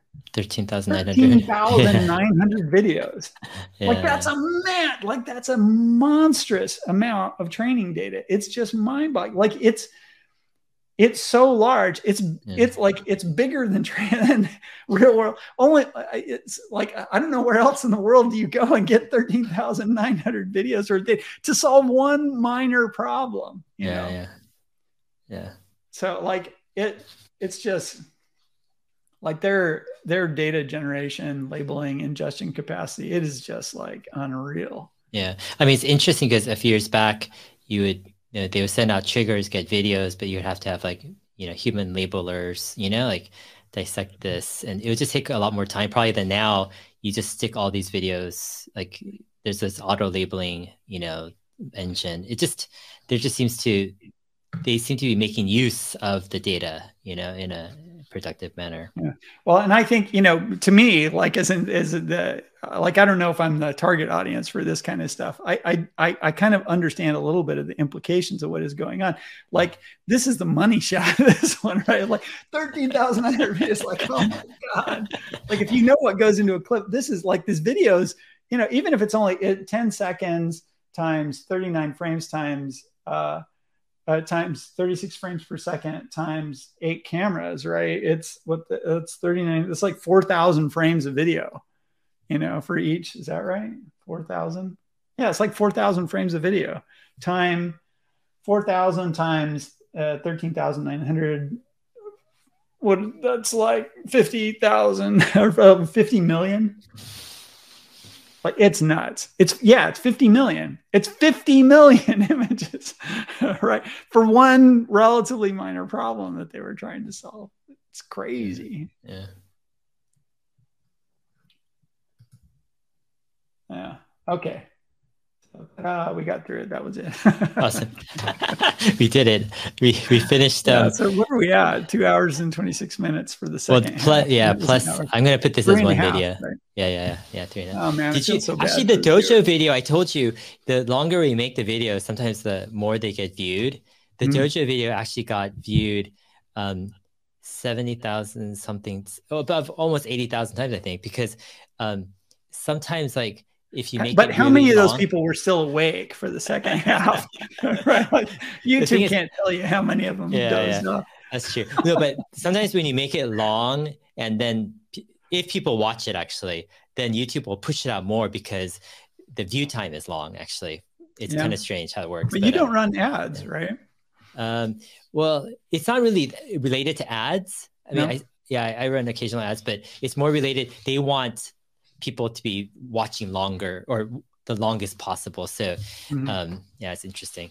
Um, so actually, um, on YouTube, sometimes the longer you go, the better. But yeah, if they you just keep, they, they want to make sure whatever you're doing, you're not on Twitter or you're not on Facebook.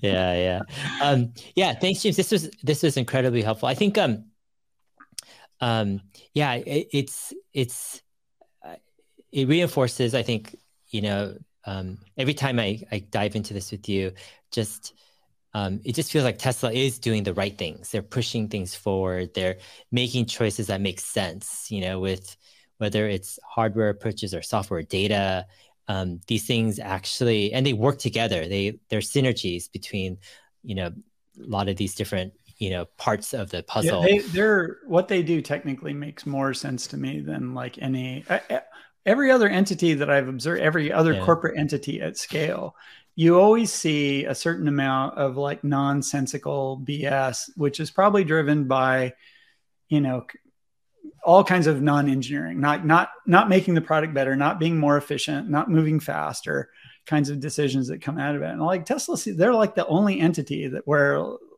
that just doesn't seem to happen. No matter how big they get, they don't start doing stuff that doesn't make sense from an engineering standpoint. Yeah. That's um, super impressive. Yeah. Yeah. So um, one thought I was having was, did you hear that Elon Musk like suppose? I mean, this is what some articles were saying was he brought over like 50 Tesla software engineers to Twitter to review code and all this stuff. Mm-hmm. And um, it's interesting because if you would have said that like five years ago or something, it's like it'd be so crazy to think, you know, this so-called auto company would be headed over to schooling the, the, internet boys. One of the lead, yeah, leading cutting edge so-called software social media companies with software. Uh, there's, there's all you know. I mean, it could be that he just wanted a code review by some people he trusted and who he That's understood true, yeah. and who knew what he wanted, and so he just had him walk through the system. It could be he wanted architectural opinions. Yeah. Um, it it could be that there's super useful stuff that they're doing at Twitter, like tools or projects or stuff. And he wants the Tesla guys to come over and say, Hey, look, they're doing this right and they're doing that right. And this guy's really smart and talk to him about that kind yeah. of stuff. Like synergy can be good. Yeah. I can just, I can imagine all kinds of reasons yeah. that you would want to cross pollinate those two. And not all of them are just for the benefit of Twitter. That's true. I mean, it's uh, it just strikes me as as Tesla's come a, a long way with software, you know, yeah. um, over the years. Yeah, it's yeah, they're they're definitely an A league player for um, for doing software development at this point. Yeah, yeah, yeah. But the thing that you said about how like, you know, I mean, Twitter's a software company, right? Exactly. Google's a software company. These are like software. That's the thing that they yeah, really do. Yeah. And uh, yeah, having an auto company come there, especially you know, you see the the sort, sort of apoplectic failure of the other auto majors, like yeah, yeah. trying to do relatively. Oh, it's a Siri telling me that I have a reminder for apoplectic now. I'm impressed that it got that word. Um, that yeah, you look at it like you know it, it's a major problem for Volkswagen, right? Not being able to yeah. get software going. Yeah. All right, James. Um, I'm gonna let you go. Um, I know it's probably dinner time over there. Um, yeah. Uh, I'm gonna actually you've you've been on a few episodes, other podcasts. I want to have people watch them if they're interested. So yesterday you were on Farzad's channel with I think Dr. Scott Walker and um, uh, Dr. Know It All, right? Um, was that yesterday? Yes, that's yeah, right, yeah. Scott Walker. So, um, yeah, I'll go ahead and try to link to that. Um, I'm gonna watch that on my flight next week to California. And then, are you gonna be on um Alien Spaces channel? Is it Monday or so? Yeah, it's Monday. Okay, so people can check, uh, look out for that uh, podcast as well. Yeah, actually, I love it when you're on uh, a, like as many places as possible because I, I it gives me more things to watch and to learn from. It's like, oh yeah, actually, like I can't um, believe that you want to hear hear my voice more. No, it's actually interesting because I'm not really like a big like watcher of other Tesla content. It's mm-hmm. just I, I rather watch like non-Tesla, non-related stuff to get my mind kind of learning about various Probably topics. a little bit um, easier to be present when you don't have to be part of the interaction too. Like I, I yeah, find when too. I rewatch stuff that my perception of the conversation is really different than my memory of it. Yeah. And I think a lot of that has to do with the fact that when you're here in front of the camera doing stuff like you're in a different mental state than when you can just sit back pause and, and think about stuff. You know you yeah. absorb it better and it makes more sense. Yeah yeah. Yeah but like with technical or with with fsd ai tesla stuff it's just it's one of those like priority topics i feel. Um all right james take care. Um thanks again on behalf of everyone watching. Yeah we all appreciate it. All right we'll see you take care